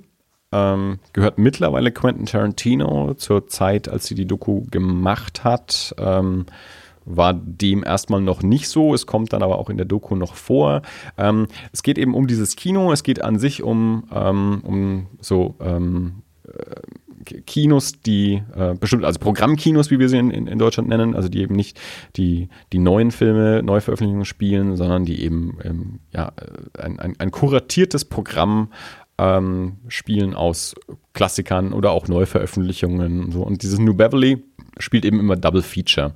So thematische äh, Packen ähm, von, von zwei Filmen, ähm, die sie zum einen selbst programmieren, aber auch dann immer wieder so Wochen drin haben, wo dann eben zum Beispiel Regisseure wie Edgar Wright oder Ryan Johnson dann einfach mal eine Woche lang äh, jeden Tag ein anderes Double Feature äh, programmieren und auch präsentieren, eben dann auch vor Ort sind, drüber sprechen, teilweise auch Gäste dann, dann da haben, Regisseure und so. Ähm, und erzählt eben so die, die Geschichte ähm, dieses Kinos seit, weiß jetzt auch nicht mehr, auch so seit den 70ern bis heute oder so, stellt Mitarbeiter dort vor, ähm, stellt ja Regisseure äh, vor, ganz viele Regisseure, ähm, eben auch im, im Interview, auch viele, viele Stammgäste äh, des Kinos im Interview, was sie daran so schätzen. Ähm, es ist ein Kino, das auch nur 35 Millimeter spielt, deswegen auch out of print, also es geht eben ganz viel eben um, ähm, um äh, ja, analog analoger Film und digitaler Film. So dieses, ähm, ja, analog wird irgendwie durch, durch, digital abgelöst, aber man sollte vielleicht zumindest es nicht komplett verschwinden lassen, weil es auch irgendwie zur Geschichte von, von Kino, also auch zur Filmgeschichte mit dazugehört. Ähm, dass ähm, 35 Millimeter ähm, auch so als, als Medium ähm, eben zumindest nicht tot gemacht wird. Nicht, dass man es jetzt hat, äh, sagt, digital darf nicht passieren, weil das ist ganz klar, dass digital passiert ist ja mittlerweile auch, aber dass man deswegen ja 35 Millimeter nicht komplett sterben lassen muss, weil es eben auch darum ging, dass ähm, ja viele Verleiher dann zum Beispiel einfach, einfach keine, obwohl sie die 35 Millimeter Kopien haben, dass sie sie einfach nicht mehr rausrücken und dass dann eben solche Kinos wie das New Beverly Schwierigkeiten haben, Filme zu programmieren, obwohl es die Filme eigentlich gibt. Ähm, sehr, sehr coole Doku, also gerade mein, jetzt Dirk und ich haben ja auch schon mehrfach drüber gesprochen, ähm, haben beide als, als Filmvorführer auch gearbeitet. Dirk wesentlich länger als ich, aber trotzdem hatten beide mit zu tun, haben äh, in, in, in verschiedenen Kinos äh, über Jahre hinweg ähm, gearbeitet und eben auch natürlich noch auf, auf 35 Millimeter ähm, gezeigt, haben also auch eine, eine Affinität ähm, quasi zu, zu analogen Film. Ähm, und es ist, ist, eine, ist eine sehr coole Doku, zum einen eben so über, über Kinogeschichte, über Filmgeschichte ähm, und dann eben auch so über, über ja, das, das, das Medium und so die Entwicklung ähm, des, des Mediumsfilms anhand von 35 mm zu, zu digital. Ähm, also auf jeden Fall ähm, eine eine coole Sache. Ich, ich bin mir jetzt nicht sicher, wie es mit Streaming irgendwie ausschaut, ob man die irgendwie vielleicht auf iTunes leihen kann oder so, keine Ahnung. Also ich habe immer mal wieder, ähm, ich habe das, ja, 2015 war Julia Marquez auch im, im, im, Podcast The Movie Crypt und hat darüber gesprochen und seitdem hatte ich das auch immer so auf dem Schirm und habe immer mal wieder geguckt, ob ich irgendwo mal vielleicht an die äh, DVD mal rankomme, ob ich mir die vielleicht mal aus den USA schicken lasse oder so und habe jetzt eben kürzlich auf Amazon mal einen, ähm, einen Händler gefunden, der sie für, für nicht teuer ähm, verschickt hat und habe dann die Gelegenheit genutzt, sie gleich zu bestellen. Ähm, und äh, muss sagen, also für mich, äh, es ist genau mein Thema, also ne, Filmgeschichte, Kino und so, äh, ist ja irgendwie eine Leidenschaft von mir. Äh, und ähm, ich fand das eine, eine, tolle Doku. Also sind tolle Leute in der Doku, also sowohl was, was jetzt halt bekannte Leute angeht, eben gesagt, Haufen Regisseure, aber dann eben auch so diese, diese Stammgäste ähm, und auch die, die Mitarbeiter von diesem Kino. Ähm, alles ähm, ja, sehr, sehr coole Leute. Und ich habe mich auch wieder sehr zurückerinnert äh, gefühlt. Also äh, Dirk, äh, äh, Dirk, wie, wie würdest du, ähm, wie würdest du Vorführer, Filmvorführer beschreiben? In welchem? Nicht, nicht was die Tätigkeit ist, sondern der, so der, der, der Typus, der als äh, Filmvorführer arbeitet. Ähm, der es tatsächlich tut oder der ähm, ja, also wenn du, wie wir uns einen guten Vorführer vorstellen. Nee, nee, wie gesagt, äh, also, nein, nein, also wie gesagt, also nicht nicht, nicht zwingend die Tätigkeit, was tut ein Filmvorführer, sondern was ist es für ein Schlag Mensch, der als Filmvorführer arbeitet. Verschrobene Alkoholiker, die keinen Bezug zu anderen Menschen haben wollen. Ja, also ziemlich genau beschreiben sie das in dieser Doku auch so, also wirklich auch von sich selbst. Also die, ja, also ähm, verschrobene Typen, die alle irgendwie einen Batscher haben und nicht so ganz sozial kompatibel auch. Äh, und die sagen es also relativ exakt so, wie du es gerade gesagt hast, sagen sie es in dieser Doku eben mhm. auch. Und äh, da dachte ich mir, okay, das, das habe ich schon öfter so gehört. Also es ist, es ist, es ist tatsächlich so äh, und man geht damit auch offen um. Sie stellen dann auch so die Frage, also so diese, diese Huhn- und, Huhn und Ei-Frage. Wird man so, weil man als Vorführer arbeitet oder arbeitet man als Vorführer, weil man so ist? Mhm. Aber ja, also auf jeden Fall, ähm, wie gesagt, äh, wenn man sich für, für, für Kino, für Kinogeschichte, für Filmgeschichte irgendwie interessiert, out of print, wenn ihr rankommt, ähm, auf jeden Fall eine, eine sehr, sehr coole Dokumentation ähm, die, die macht richtig Spaß. Und dann eben dazu auch noch empfohlen die, ähm, die Movie Crypt Folge mit ähm, Julia Marquez von, ich glaube, Oktober 2015.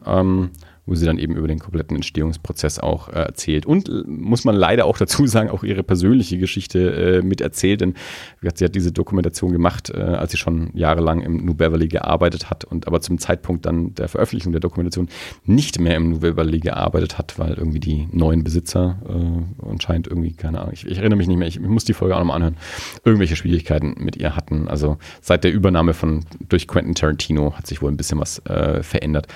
Ähm, ja, keine Ahnung. Irgendwas ging dann da nicht mehr zusammen. Aber auch, ähm, wenn man eben, also ich höre ja relativ viele eben amerikanische, gerade so Horrorfilm-Podcasts ähm, und das heißt, diese ganze, das ist ja die ganze ähm, Los Angeles-Szene, die natürlich auch alle viel ins Kino gehen und die sprechen halt auch quasi ständig über das New Beverly, weil dort dann halt irgendwie da gerade irgendwie ein ähm, freakiges Horrorfilm-Double-Feature war oder so. Also ähm, so, so habe ich das erste Mal vom New Beverly gehört, weil einfach äh, die, die, die, die LA-Horror-Szene in ihren Podcasts darüber gesprochen hat. Jo, ähm, das war es jetzt auch schon mit den Sachen, die ich mir so aufgeschrieben hatte für Themen für heute. Wir haben noch einen Film. zu dem zumindest ich mal meine Meinung sagen ja. muss, glaube ich. Also wenn sonst nichts anderes mehr. Ich finde, Andi könnte auch mal, der hat auch noch nichts dazu gesagt.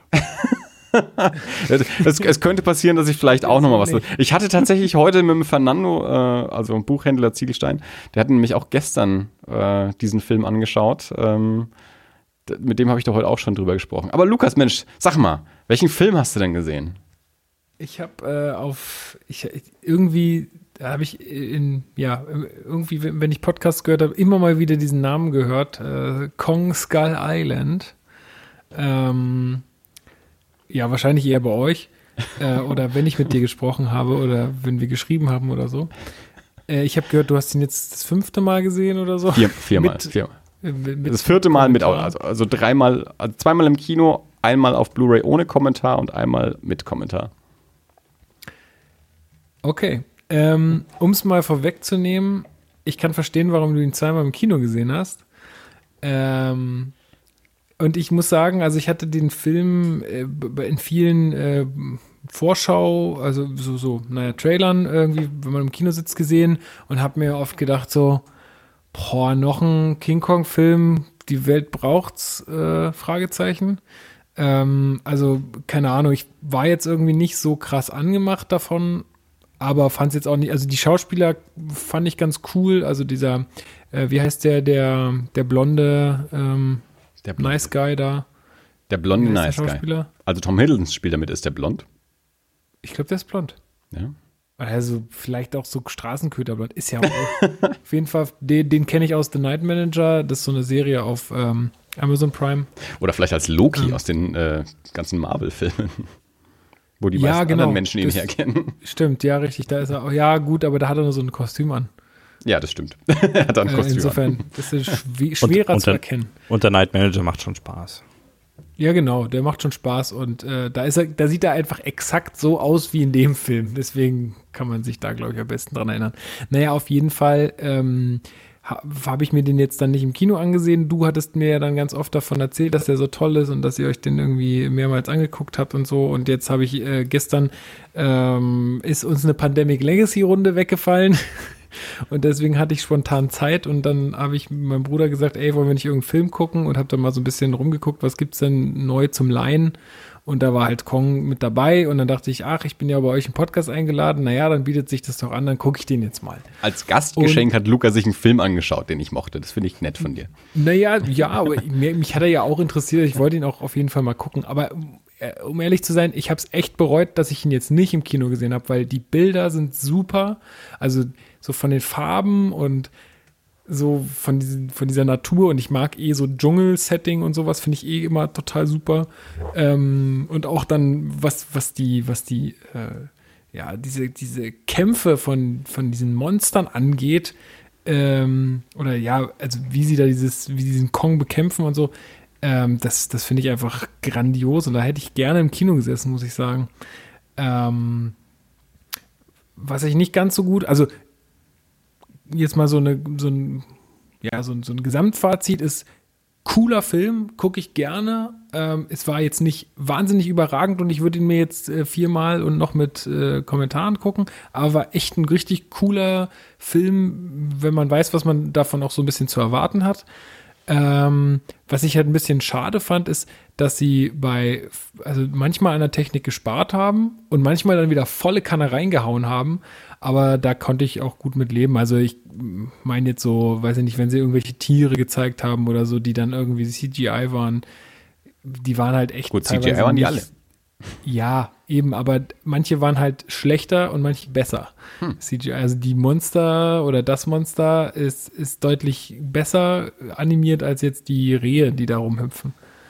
Also ist halt ein bisschen irgendwie schade, dass, dass sie da so ein, so ein, so ein man kann nicht ja spannend, wie, wie unterschiedliche Leute so unterschiedliche Kritikpunkte äh, immer finden. Es ist ja nicht nur an diesem Film so, aber so an sich. Also wenn ich mit, mit verschiedenen Leuten spreche äh, und, und äh, jeder, jeder bringt ein ganz anderes Thema zu. Ich fand den gut, die und die Aspekte haben mir nicht so gut gefallen. Da sagt dann der eine, ja, hier so die, die Beziehungsentwicklung oder die Storyentwicklung fand ich nicht so gut oder hier jetzt ein paar mehr ruhigere Momente vertragen, aber die Effekte waren alle toll und jemand anders sagt dann, ja, die Effekte waren halt zum Teil super und zum Teil nicht so gut und sowas. Finde ich einfach spannend so zu beobachten.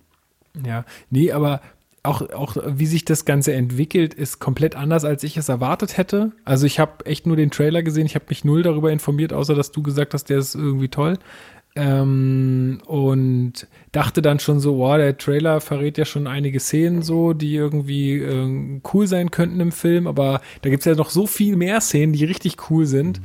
Ähm, das, das, also das stört überhaupt nicht. Äh, mich hat er in, in der zweiten Hälfte so ein bisschen verloren an, an einer Stelle. Da habe ich so gemerkt, ah, jetzt kommt gerade wieder der Second Screen mal immer mal öfter aus der Hosentasche so. Aber ähm, nee, also dann, dann ab ja, ab so, dann, weiß ich nicht, im vierten Viertel war er dann wieder richtig, richtig geil. Und ich sag mal, das dritte Viertel hat mich so ein bisschen, dann war es so ein bisschen gelangweilt und dann im vierten Viertel fand ich es wieder richtig geil. Ich, ich habe ja jetzt kürzlich erst äh, in Erie International sehr ausführlich darüber gesprochen, das werde ich jetzt nicht wiederholen. Ähm, ich habe äh, ich hab jetzt mal die, die Spiegel Online-Kritik zu dem Film rausgezogen, weil bevor der Film rauskam, also ich habe keine Kritiken gelesen, ähm, ich war dann tatsächlich auch am ersten Wochenende drin. Ich habe heute mit Bianca versucht nachzuvollziehen, ähm, ob das eigentlich ein Film war, auf den wir gespannt waren, auf den wir gewartet haben, ob wir da sicher rein wollten oder eher spontan reingegangen sind. Wir können das nicht mehr nachvollziehen. Also wahrscheinlich war es kein Film, den wir so super sicher auf dem Kalender hatten, aber es war März und es kam wahrscheinlich nichts anderes. Und wir fanden das Poster cool und den Trailer ganz cool und irgendwie sind wir dann zweimal innerhalb von einer Woche reingegangen. Das Einzige, was ich eben vorher ähm, vor dem Film gelesen habe, war der, der erste Absatz der Spiegel Online-Kritik. Die komplette Kritik habe ich mir dann für hinterher aufgehoben. Ähm, ich lese jetzt mal, ich lese jetzt mal so die, die ersten Zeilen der Spiegel Online-Kritik vor. Action Disaster Kong Skull Island. Mich graust der Affe. Wir haben erst März, doch der schlimmste Film des Kinojahres 2017 steht schon fest. Hollywoods Riesenaffenklamotte Kong Skull Island ist atemberaubend reaktionärer, menschenverachtender Schrott. Ähm, kürzlich Kann ging ich so nicht bestätigen. Bild, Bildunterschrift, mich graust der Affe. Kong Skull Island setzt nach Logan die Blockbuster-Saison 2017 fort. Kein gutes Omen für deren Qualität. Kürzlich ging ich zur Planung unserer Filmberichterstattung die Starttermine der kommenden Wochen und Monate durch und fand für den 26. Oktober folgende Filme auf, äh, folgende Filme aufgelistet. Fuck You Goethe 3, Insidious Chapter 4, ein äh, Einschub von mir, der ist auf Januar verschoben, ähm, Tor 3 Ragnarök, Saw 8 Legacy. Wenn man angesichts dieses Elends nicht den Glauben ans Kino verliert, wann dann? Ja, da gebe also, ich ihm recht. Also, also das, äh, das, das ist so der Teil, den ich schon gar nicht gelesen hatte. Also vor dem Film endet es bei mir mit reaktionärer, menschenverachtender Schrott. Also das ist das, was ich gelesen hatte, bevor ich in den Film gegangen bin. Ohne dass mich das jetzt irgendwie in irgendeiner Erwartung ähm, beeinflusst hätte äh, an den Film. Aber ich bin dann aus diesem Film raus und hatte so unglaublichen Spaß. Und wer es nicht gemerkt hat, im letzten halben Jahr, ich habe ab und zu mal über diesen Film gesprochen. Äh, ich habe relativ viel, relativ viel über diesen Film recherchiert äh, und einen ganzen Podcast dazu aufgenommen. Ähm, also ich war offensichtlich anderer Meinung als Hanna Pilatschik. Äh, ich habe dann über die nach dem Film eben auch die komplette Kritik gelesen und habe dann auch so in den Wochen und ab und zu in den Monaten danach immer mal wieder ähm, die in die Kommentare geschaut, die in die Hunderte gehen. Ähm, das war auch ganz spannend mitzuverfolgen. Ähm, also nicht jeder mochte diesen Film, aber ich bin zumindest froh, dass die äh, die Leute, die ihn jetzt so auf, auf Scheibe oder auf Leih äh, irgendwie angeschaut haben, nachdem ich ihn seit einem halben Jahr angepriesen habe, zumindest keiner ihn, ihn kacke fand. Also zwar in, in unterschiedlichen Abstufungen gut, würde ich sagen. gut, gut mit unterschiedlichen Kritikpunkten. Ich glaube, das ist halt einfach ein Film, der ist halt einfach nicht massenkompatibel, aber da gibt es halt Menschen, die den halt wahnsinnig gut finden. So.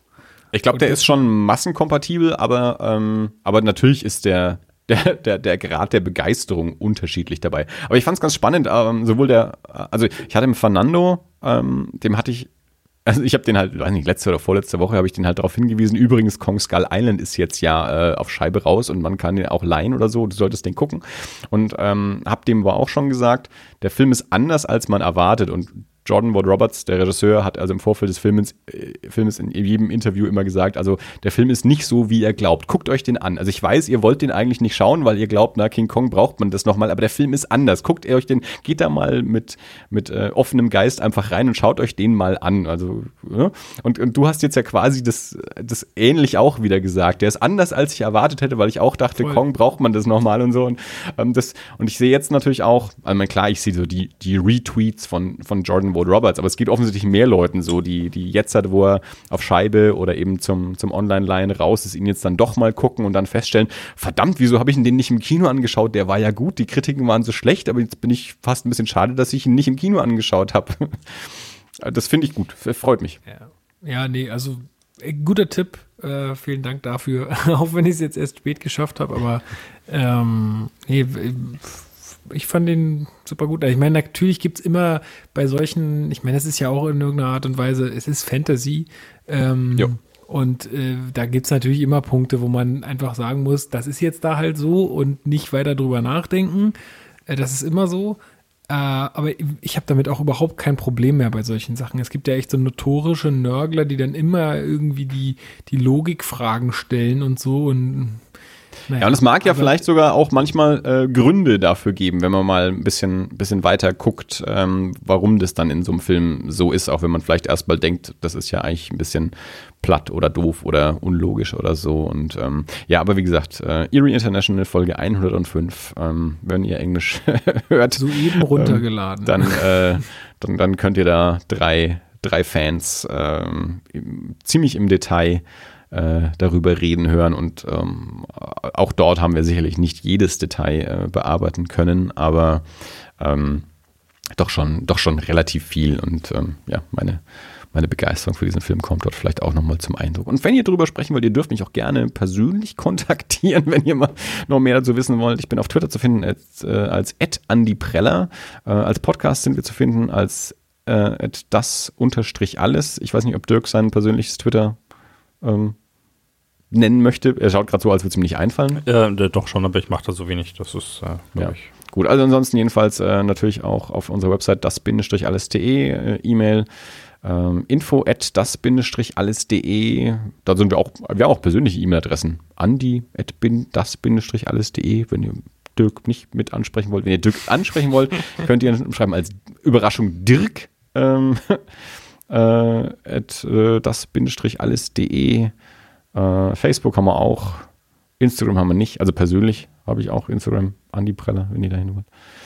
Lukas, willst du deine Social Media Auftritte auch noch ein bisschen pluggen? Äh, ja, sucht einfach nach Corner-Philosophie.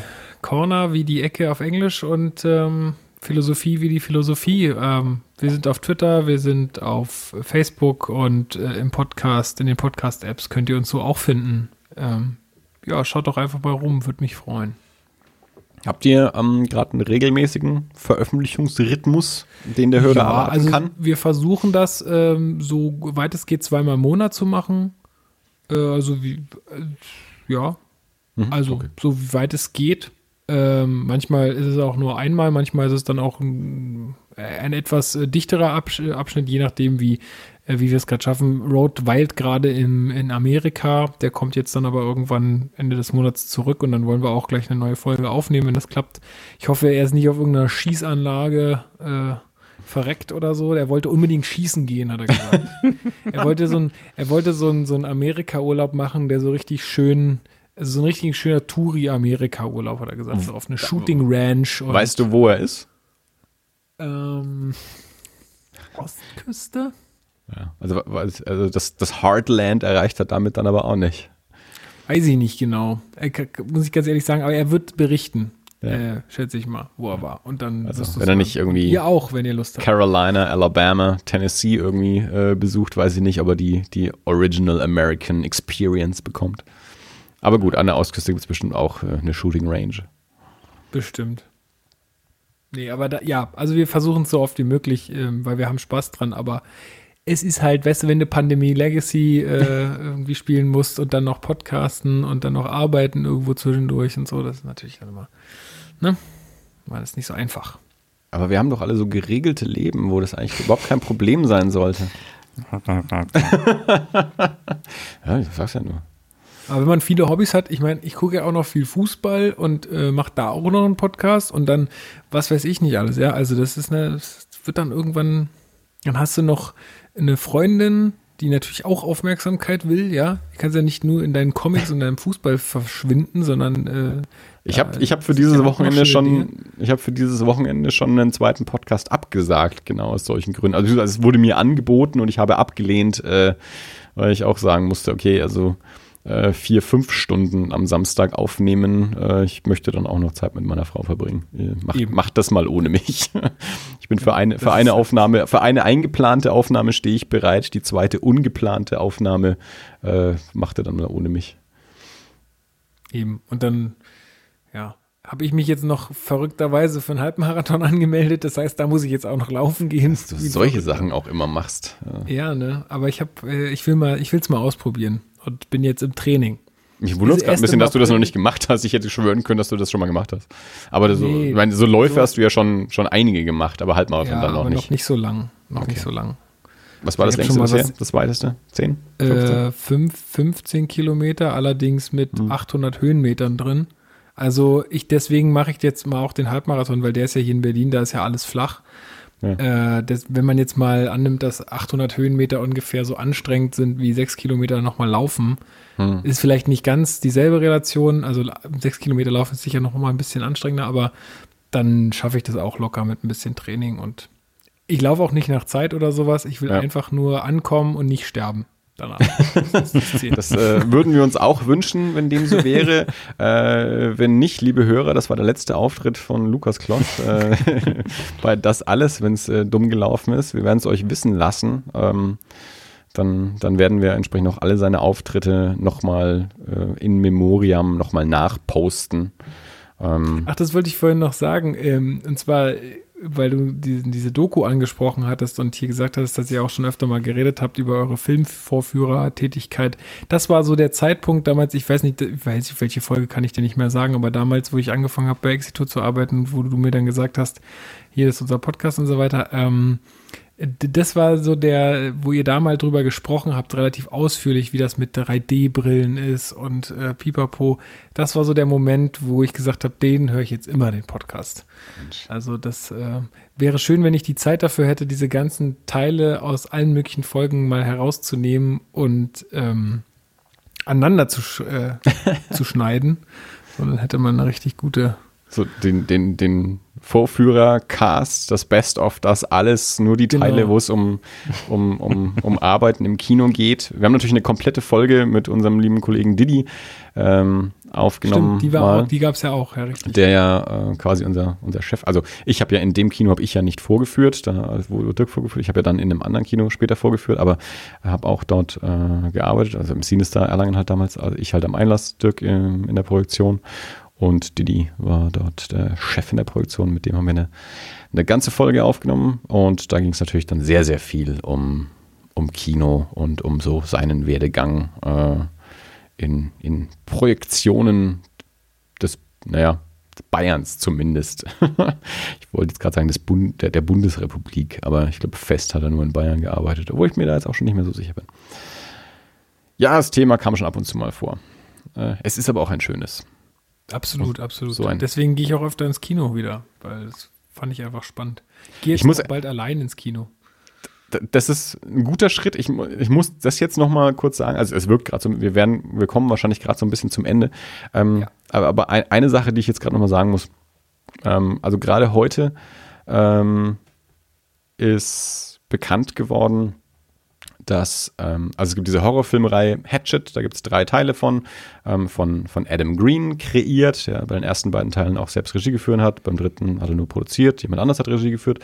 Ähm, und der, der erste Teil hat äh, dieses Jahr zehnjähriges Jubiläum. Und zum zehnjährigen Jubiläum hat Adam Green schon vor einiger Zeit ähm, also so, Jubiläums-Screenings angekündigt. Jetzt gerade dieses Wochenende in, in London äh, beim Fright Fest zum Beispiel, ähm, aber auch ähm, verschiedene andere Termine in den USA und eben auch jetzt kommend in Deutschland beim Fantasy Filmfest ähm, wird Hatchet zum zehnjährigen nochmal gezeigt. Ähm, dann hat er jetzt so vor ein, anderthalb Wochen oder so relativ spontan bekannt gegeben ist, dass es in LA so ein Special Screening ähm, gibt für, für Fans. Kann man sich anmelden, gratis, einfach so ein, so ein Dankeschön an die Fans, ähm, eben auch mit, mit Gastauftritten ähm, vom, vom Cast und so. Im, im Arclight Kino in Los Angeles gibt es also große Präsentation ähm, Hatchet äh, zum Zehnjährigen. Das war jetzt gerade zum Zeitpunkt dieser Aufnahme vergangene Nacht.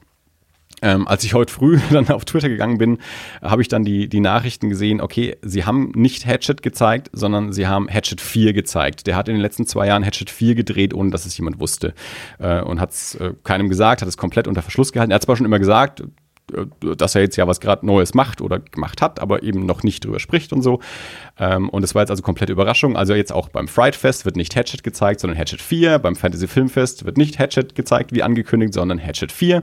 Ähm, heißt dann Victor Crowley und ist eben jetzt gerade alles gerade so komplette Überraschung. Ähm, die Horrorszene ging das, geht es halt gerade so ein bisschen rum.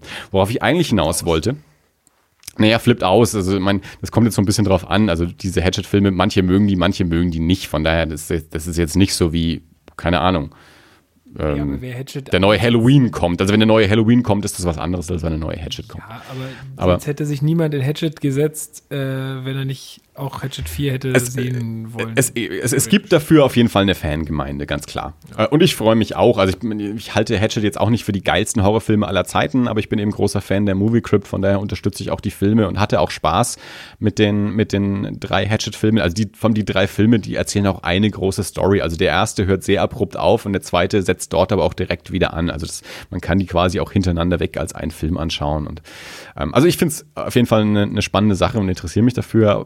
Wie gut man die die jetzt findet, ist, ist eine ganz andere Frage. Also in meine Horror Top 10 kommen die jetzt auch nicht rein. Ähm, aber worauf ich eigentlich hinaus wollte, war, ich habe dann heute auch ähm, einen deutschen Horrorfilm-Podcaster äh, auf Twitter gesehen, der dem auch geschrieben hat, wie jetzt was, Hatchet 4 und keiner wusste was davon und hu, Überraschung und so, super. Und ähm, dann hat jemand geschrieben, ja, läuft auf dem FFF und ja, cool, dann auf jeden Fall da anschauen. Und dann hat jemand anders auch wieder geschaut, was, so, oh, kann man den irgendwo sehen und so, was, wie, habe ich gar nicht mitbekommen. Ja, wusste ja auch keiner so, ja, kommt der irgendwo raus? Und dann sagte wieder jemand, ja, so also läuft jetzt wohl beim, beim Fantasy Filmfest und so. Und dann sagte der Typ wieder, oh, schade, ich hatte auf einen baldigen Home-Release gehofft wo ich mir dann wieder dachte, Alter, man hofft ja normalerweise, also so äh, mir als alter Kinofan springt dann direkt raus, man hofft doch immer erstmal auf ein Kino-Release. Also ich wünsche ja solchen Filmen immer erstmal, dass sie ins Kino kommen, weil das ist eine, vielleicht ist es auch so alte Denke, ähm, aber irgendwie ist es trotzdem noch so als, als Kinogänger so ein bisschen wertiger äh, und ein bisschen mehr Aufmerksamkeit für einen Film, wenn er eben auch ins, Video, äh, ins Kino kommt und wenn man auch die Möglichkeit hat, ihn auf einer großen Leinwand in einem dunklen Raum, äh, vielleicht auch noch mit einer Fangemeinde zu sehen. Also ich freue mich sehr aufs Fantasy Filmfest natürlich wieder, ähm, als wenn sowas dann eben ähm, direkt äh, ins, ins Streaming geht. Klar, potenziell erreicht er dann mehr Leute, aber andererseits verschwindet er vielleicht auch so ein bisschen in der, in der, in der Masse. Ist ein schwieriges Thema, das wir jetzt auch nicht aufmachen müssen, aber weil du jetzt gerade gesagt hast, du gehst auch wieder gern oder, oder mehr oder so ins Kino und andere Leute, die dann sagen, ach schade, der kommt erst ins Kino. ich hätte gedacht, ich sehe den vielleicht schon äh, bald zu Hause. Naja, so unterschiedlich sind natürlich mittlerweile auch die Erwartungen und Ansprüche. Also ich im Kino eine, ist es auch nicht immer schön. Ich wollte noch eine Empfehlung loswerden, bevor wir dann zum Schluss kommen. Und zwar, ich hatte gerade gesagt, ich gehe noch bald allein ins Kino. Und zwar gehe ich äh, in die Slipknot-Dokumentation. Ah, ja. Eine Live-Doku Day of the Gusano, Gusano, keine Ahnung. Ähm, ja, äh, ist eine Doku, wird gezeigt am, lass mich überlegen, 6.9. Ähm, in Kinos in ganz Deutschland. Und äh, ja, wird bestimmt geil. Nur ich habe keinen gefunden, der mit mir da hingehen wollte und dann habe ich ewig hin und her überlegt und jetzt habe ich mir einfach Karten für ein Kilo hier in meiner Nähe gekauft und ähm, ja, wird wahrscheinlich so ein bisschen, also es geht wohl um ein Konzert in Mexiko ähm, und es wird wahrscheinlich dann Ausschnitte aus dem Konzert in Mexiko geben und dann noch so ein bisschen drumherum. Da hat sich ja also jetzt in den letzten Jahren auch super viel getan. Slipknot war auch so eine der Bands, mit denen ich so angefangen habe, so richtig äh, heftige Musik zu hören, sage ich mal. Äh, insofern, ja, freue ich mich da auch mega drauf. Und für alle, die auch Fans sind äh, oder sowas cool finden, ähm, ja, äh, 6.9. Äh, Im, Im, Kino, also in, in Nürnberg, wenn jetzt äh, Nürnberger zuhören, glaube ich, im China wird es gezeigt. Ja. In Berlin im diversen Kulturbrauerei, Chinestar im, in Tegel und ach, in mehreren Kinos auf jeden Fall. Also da findet sich auf jeden Fall was und in ganz Deutschland, wie gesagt. Ansonsten schaut euch noch den neuen Planet der Affen an. Der ist unglaublich gut und äh, nach, nach Kong Skull Island äh, mein, mein neuer Lieblingsfilm 2017. Muss man da die anderen alle jetzt unbedingt noch so auf die Reihe kriegen oder ist das nicht so wichtig, wenn man das nicht kann? Ich sage, es ist nicht so wichtig, weil also ich habe den, den ersten habe ich zwei oder dreimal gesehen, den mag ich sehr gerne. Den zweiten habe ich nur einmal gesehen, und zwar als er damals im Kino war, sprich vor zweieinhalb Jahren oder wann so, weiß ich nicht genau ähm, und habe den nicht nochmal nachgeschaut und nicht nachgelesen, worum es da ging oder so und bin direkt in den dritten gegangen. Und ich, äh, ich wage zu behaupten, also mein, der, der erste hat natürlich auch, äh, nein, der, der, der dritte hat jetzt am Anfang auch so ein Recap, also so ein, so ein Text, der dir nochmal so ein bisschen quasi dich auf den Stand bringt, in welcher Welt du dich jetzt gerade bewegst, ähm, was jetzt gerade zuletzt so los war. Und ähm, ich halte ihn für einen, also für mich war ein, ein, ein großartiger äh, Film und, und auch so ein, so ein unwahrscheinlicher Film. Ich mag also Unwahrscheinlichkeiten. Und dann sitzt du da im Kino und schaust dir also den aktuellen Reboot einer Science-Fiction-Reihe aus den ähm, 70er Jahren, basierend auf einem französischen Roman aus, ich weiß nicht genau wann, äh, an. Dazwischen gab es noch ein nicht so gelungenes Remake. Ähm, und du schaust dir aber vielleicht gerade äh, einen der, der besten menschlichsten, ähm, emotionsreichsten Antikriegsfilme der letzten Jahre an, während du äh, CGI-kreierten Affen zuschaust, die nicht sprechen. Also, das, äh, ja, das ist es, glaube ich, so. äh, also, mich hat es schwer beeindruckt. Fantastischer Soundtrack von Michael Giacchino ähm, der unglaublich viel erzählt, also dadurch, dass die eben auch so wenig sprechen, äh, weil du fast nur Affen zuschaust. Also im Gegensatz zu den anderen Teilen äh, hast du vergleichsweise wenig Menschen und wenig sprechende Charaktere. Also ähm, ein, zwei Affen, die halt auch wirklich sprechen können, der Rest äh, eigentlich nur über, über Zeichensprache, das heißt, du liest halt auch Untertitel und wahnsinnig viel passiert aber dem dann auch im, im Soundtrack. Ähm, und wie auch natürlich diese ähnlich wie bei Kong, ähm, diese CGI äh, Kreaturen, wobei natürlich Motion Capture nochmal eine, eine andere Version ist. Also bei Kong ja auch. Also die, ähm, wenn man jetzt mal die Hauptfigur Caesar hernimmt, die von Andy Serkis gespielt ist, die ja wirklich gespielt ist und dann aber halt nochmal quasi mit einer ich sage jetzt mal vollkommen laienhaft mit einer, mit einer Computer, computergenerierten Farbschicht nochmal überzogen ist, aber trotzdem ja das, das, ähm, das äh, Mimik- und Gestikspiel und natürlich auch die Stimme in der deutschen Fassung jetzt nicht, aber ansonsten schon von Andy Serkis da drunter steckt. Ähm, also es sieht natürlich, äh, es sieht ganz fantastisch aus. Also die Affen sind unglaublich gut, die ganze Welt ist unglaublich gut. Also ich, es ist ein sehr, sehr ein, ein melancholischer, trauriger, düsterer Film, aber äh, also für mich, äh, für, wie gesagt, eins der der besten Kinoerlebnisse, die ich dieses Jahr hatte. Ähm, was ich jetzt auch nicht zwingend so in, in dieser Intensität davon erwartet habe, vor allem nachdem ich den zweiten Teil nicht so dolle fand. Ähm, müsste ich nochmal nachschauen, aber der hat mich damals auch nicht so angetan. Also wie der erste, den ersten fand ich ja sehr gut. Ähm, vom ersten zum zweiten hat der Regisseur gewechselt, ähm, vom zweiten zum dritten nicht. Das ist der gleiche Regisseur, Matt Reeves, der auch Cloverfield gemacht hat.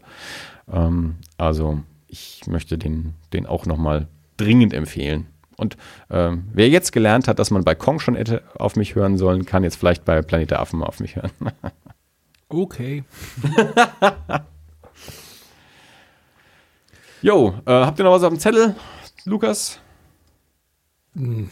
Ich könnte noch ewig mit euch weiterquatschen, aber irgendwann muss man ja auch mal Schluss machen, ne? Ja. Dirk, wie schaut's bei dir aus? Möchtest du noch was anbringen? Ich bin ähm, fertig. Möchtest du unserem Gast noch was Nettes sagen? Schön, dass du da warst. da bist du immer ein, ein, äh, ein herzlich willkommener Gast. Ich finde das immer freut total mich. interessant. Das macht ja, großen Spaß. Ich, ich, mich freut es auch, dass es euren Podcast gibt und ähm, Ach, dass wir uns da hier so äh, austauschen die können. Die Welt zu einem besseren Platz. Dass er das Leuten, sagt dass wir da sind. So, so viel Arroganz habe ich jetzt nicht, aber gut, das ist einer von uns beiden zumindest. Nee, das, das, das auf jeden Fall auch, aber das impliziert das ja quasi. Nein, es ist auch schön, dass Lukas einer der, der, der Leute ist, die sich eben auch selber einladen, die uns auch daran erinnern, dass äh, sie mal wieder im Podcast sein sollten, weil äh, solche Leute sollten auf jeden Fall immer im Podcast sein. Ähm, und wir haben, wie gesagt, natürlich noch diverse andere Menschen in der Hinterhand, die jetzt auch in den nächsten äh, Wochen und Monaten hoffentlich dann wieder ähm, zu Gast sein werden oder eben auch äh, neu zu Gast sein werden. Ich hoffe immer noch, dass das gut klappt im September. Äh, ich äh, hier auch nochmal als Hint quasi, hat auch mit Planet Affen zu tun. Ähm, ja, äh, Lukas, äh, vielen Dank, dass du dabei warst. Vielen Dank für deine äh, tollen Beiträge. Äh, es freut mich, dass du Kong mochtest. Ähm, und hört eben alle auch dann mal in die Corner-Philosophie ähm, rüber. Hört gerne natürlich auch, äh, falls ihr sie noch nicht gehört habt, die Crossover-Folge mit äh, das alles in der Corner-Philosophie an. Ähm, vielleicht hört ihr doch lieber die Version im Corner-Philosophie-Feed, äh, wo man mich nicht ganz so schlimm am Ende, ich möchte es nicht singen nennen, äh, hört. Es war aber auch nicht meine Tonlage äh, und es war auch schon vielleicht auch mehr Alkohol in mir drin. Das, Auf jeden Fall. Es, es endet Auf etwas chaotisch. Ähm, ich habe aber auch schon Podcasts gehört, wo die Leute sich so bekifft haben, dass sie irgendwann gemerkt haben, verdammt, die Aufnahme läuft ja noch. Äh, also so, sowas kenne ich, sowas kenne ich auch. So, so schlimm war es bei uns nicht. Ähm, Nee, aber gut, äh, Dirk war das alles. Das war alles. Ähm, vielen Dank, Lukas, fürs Mitmachen. Vielen Dank an die Hörer zum Zuhören. Vielen Dank, äh, Dirk, fürs Mitmachen. Kann man ja auch mal sagen. Und ähm, Danke, Andi. noch Fragen, Kienzle? Äh, na gut, dann nicht. Ähm, Zu jung. Zu ähm, jung. Äh, eigentlich kann Dirk dafür nicht zu jung sein. Sind Sie Ich der glaub, Geist, der Ich- stets aber Ich verneint? habe es nicht verstanden. Ich, ich glaube, er meinte sich. Ist auch egal. Na gut, ähm, wir hören uns dann ähm, demnächst bald wieder. Äh, vielen Dank fürs Zuhören und äh, bis zum nächsten Mal. Tschüss. Bis bald. Ciao.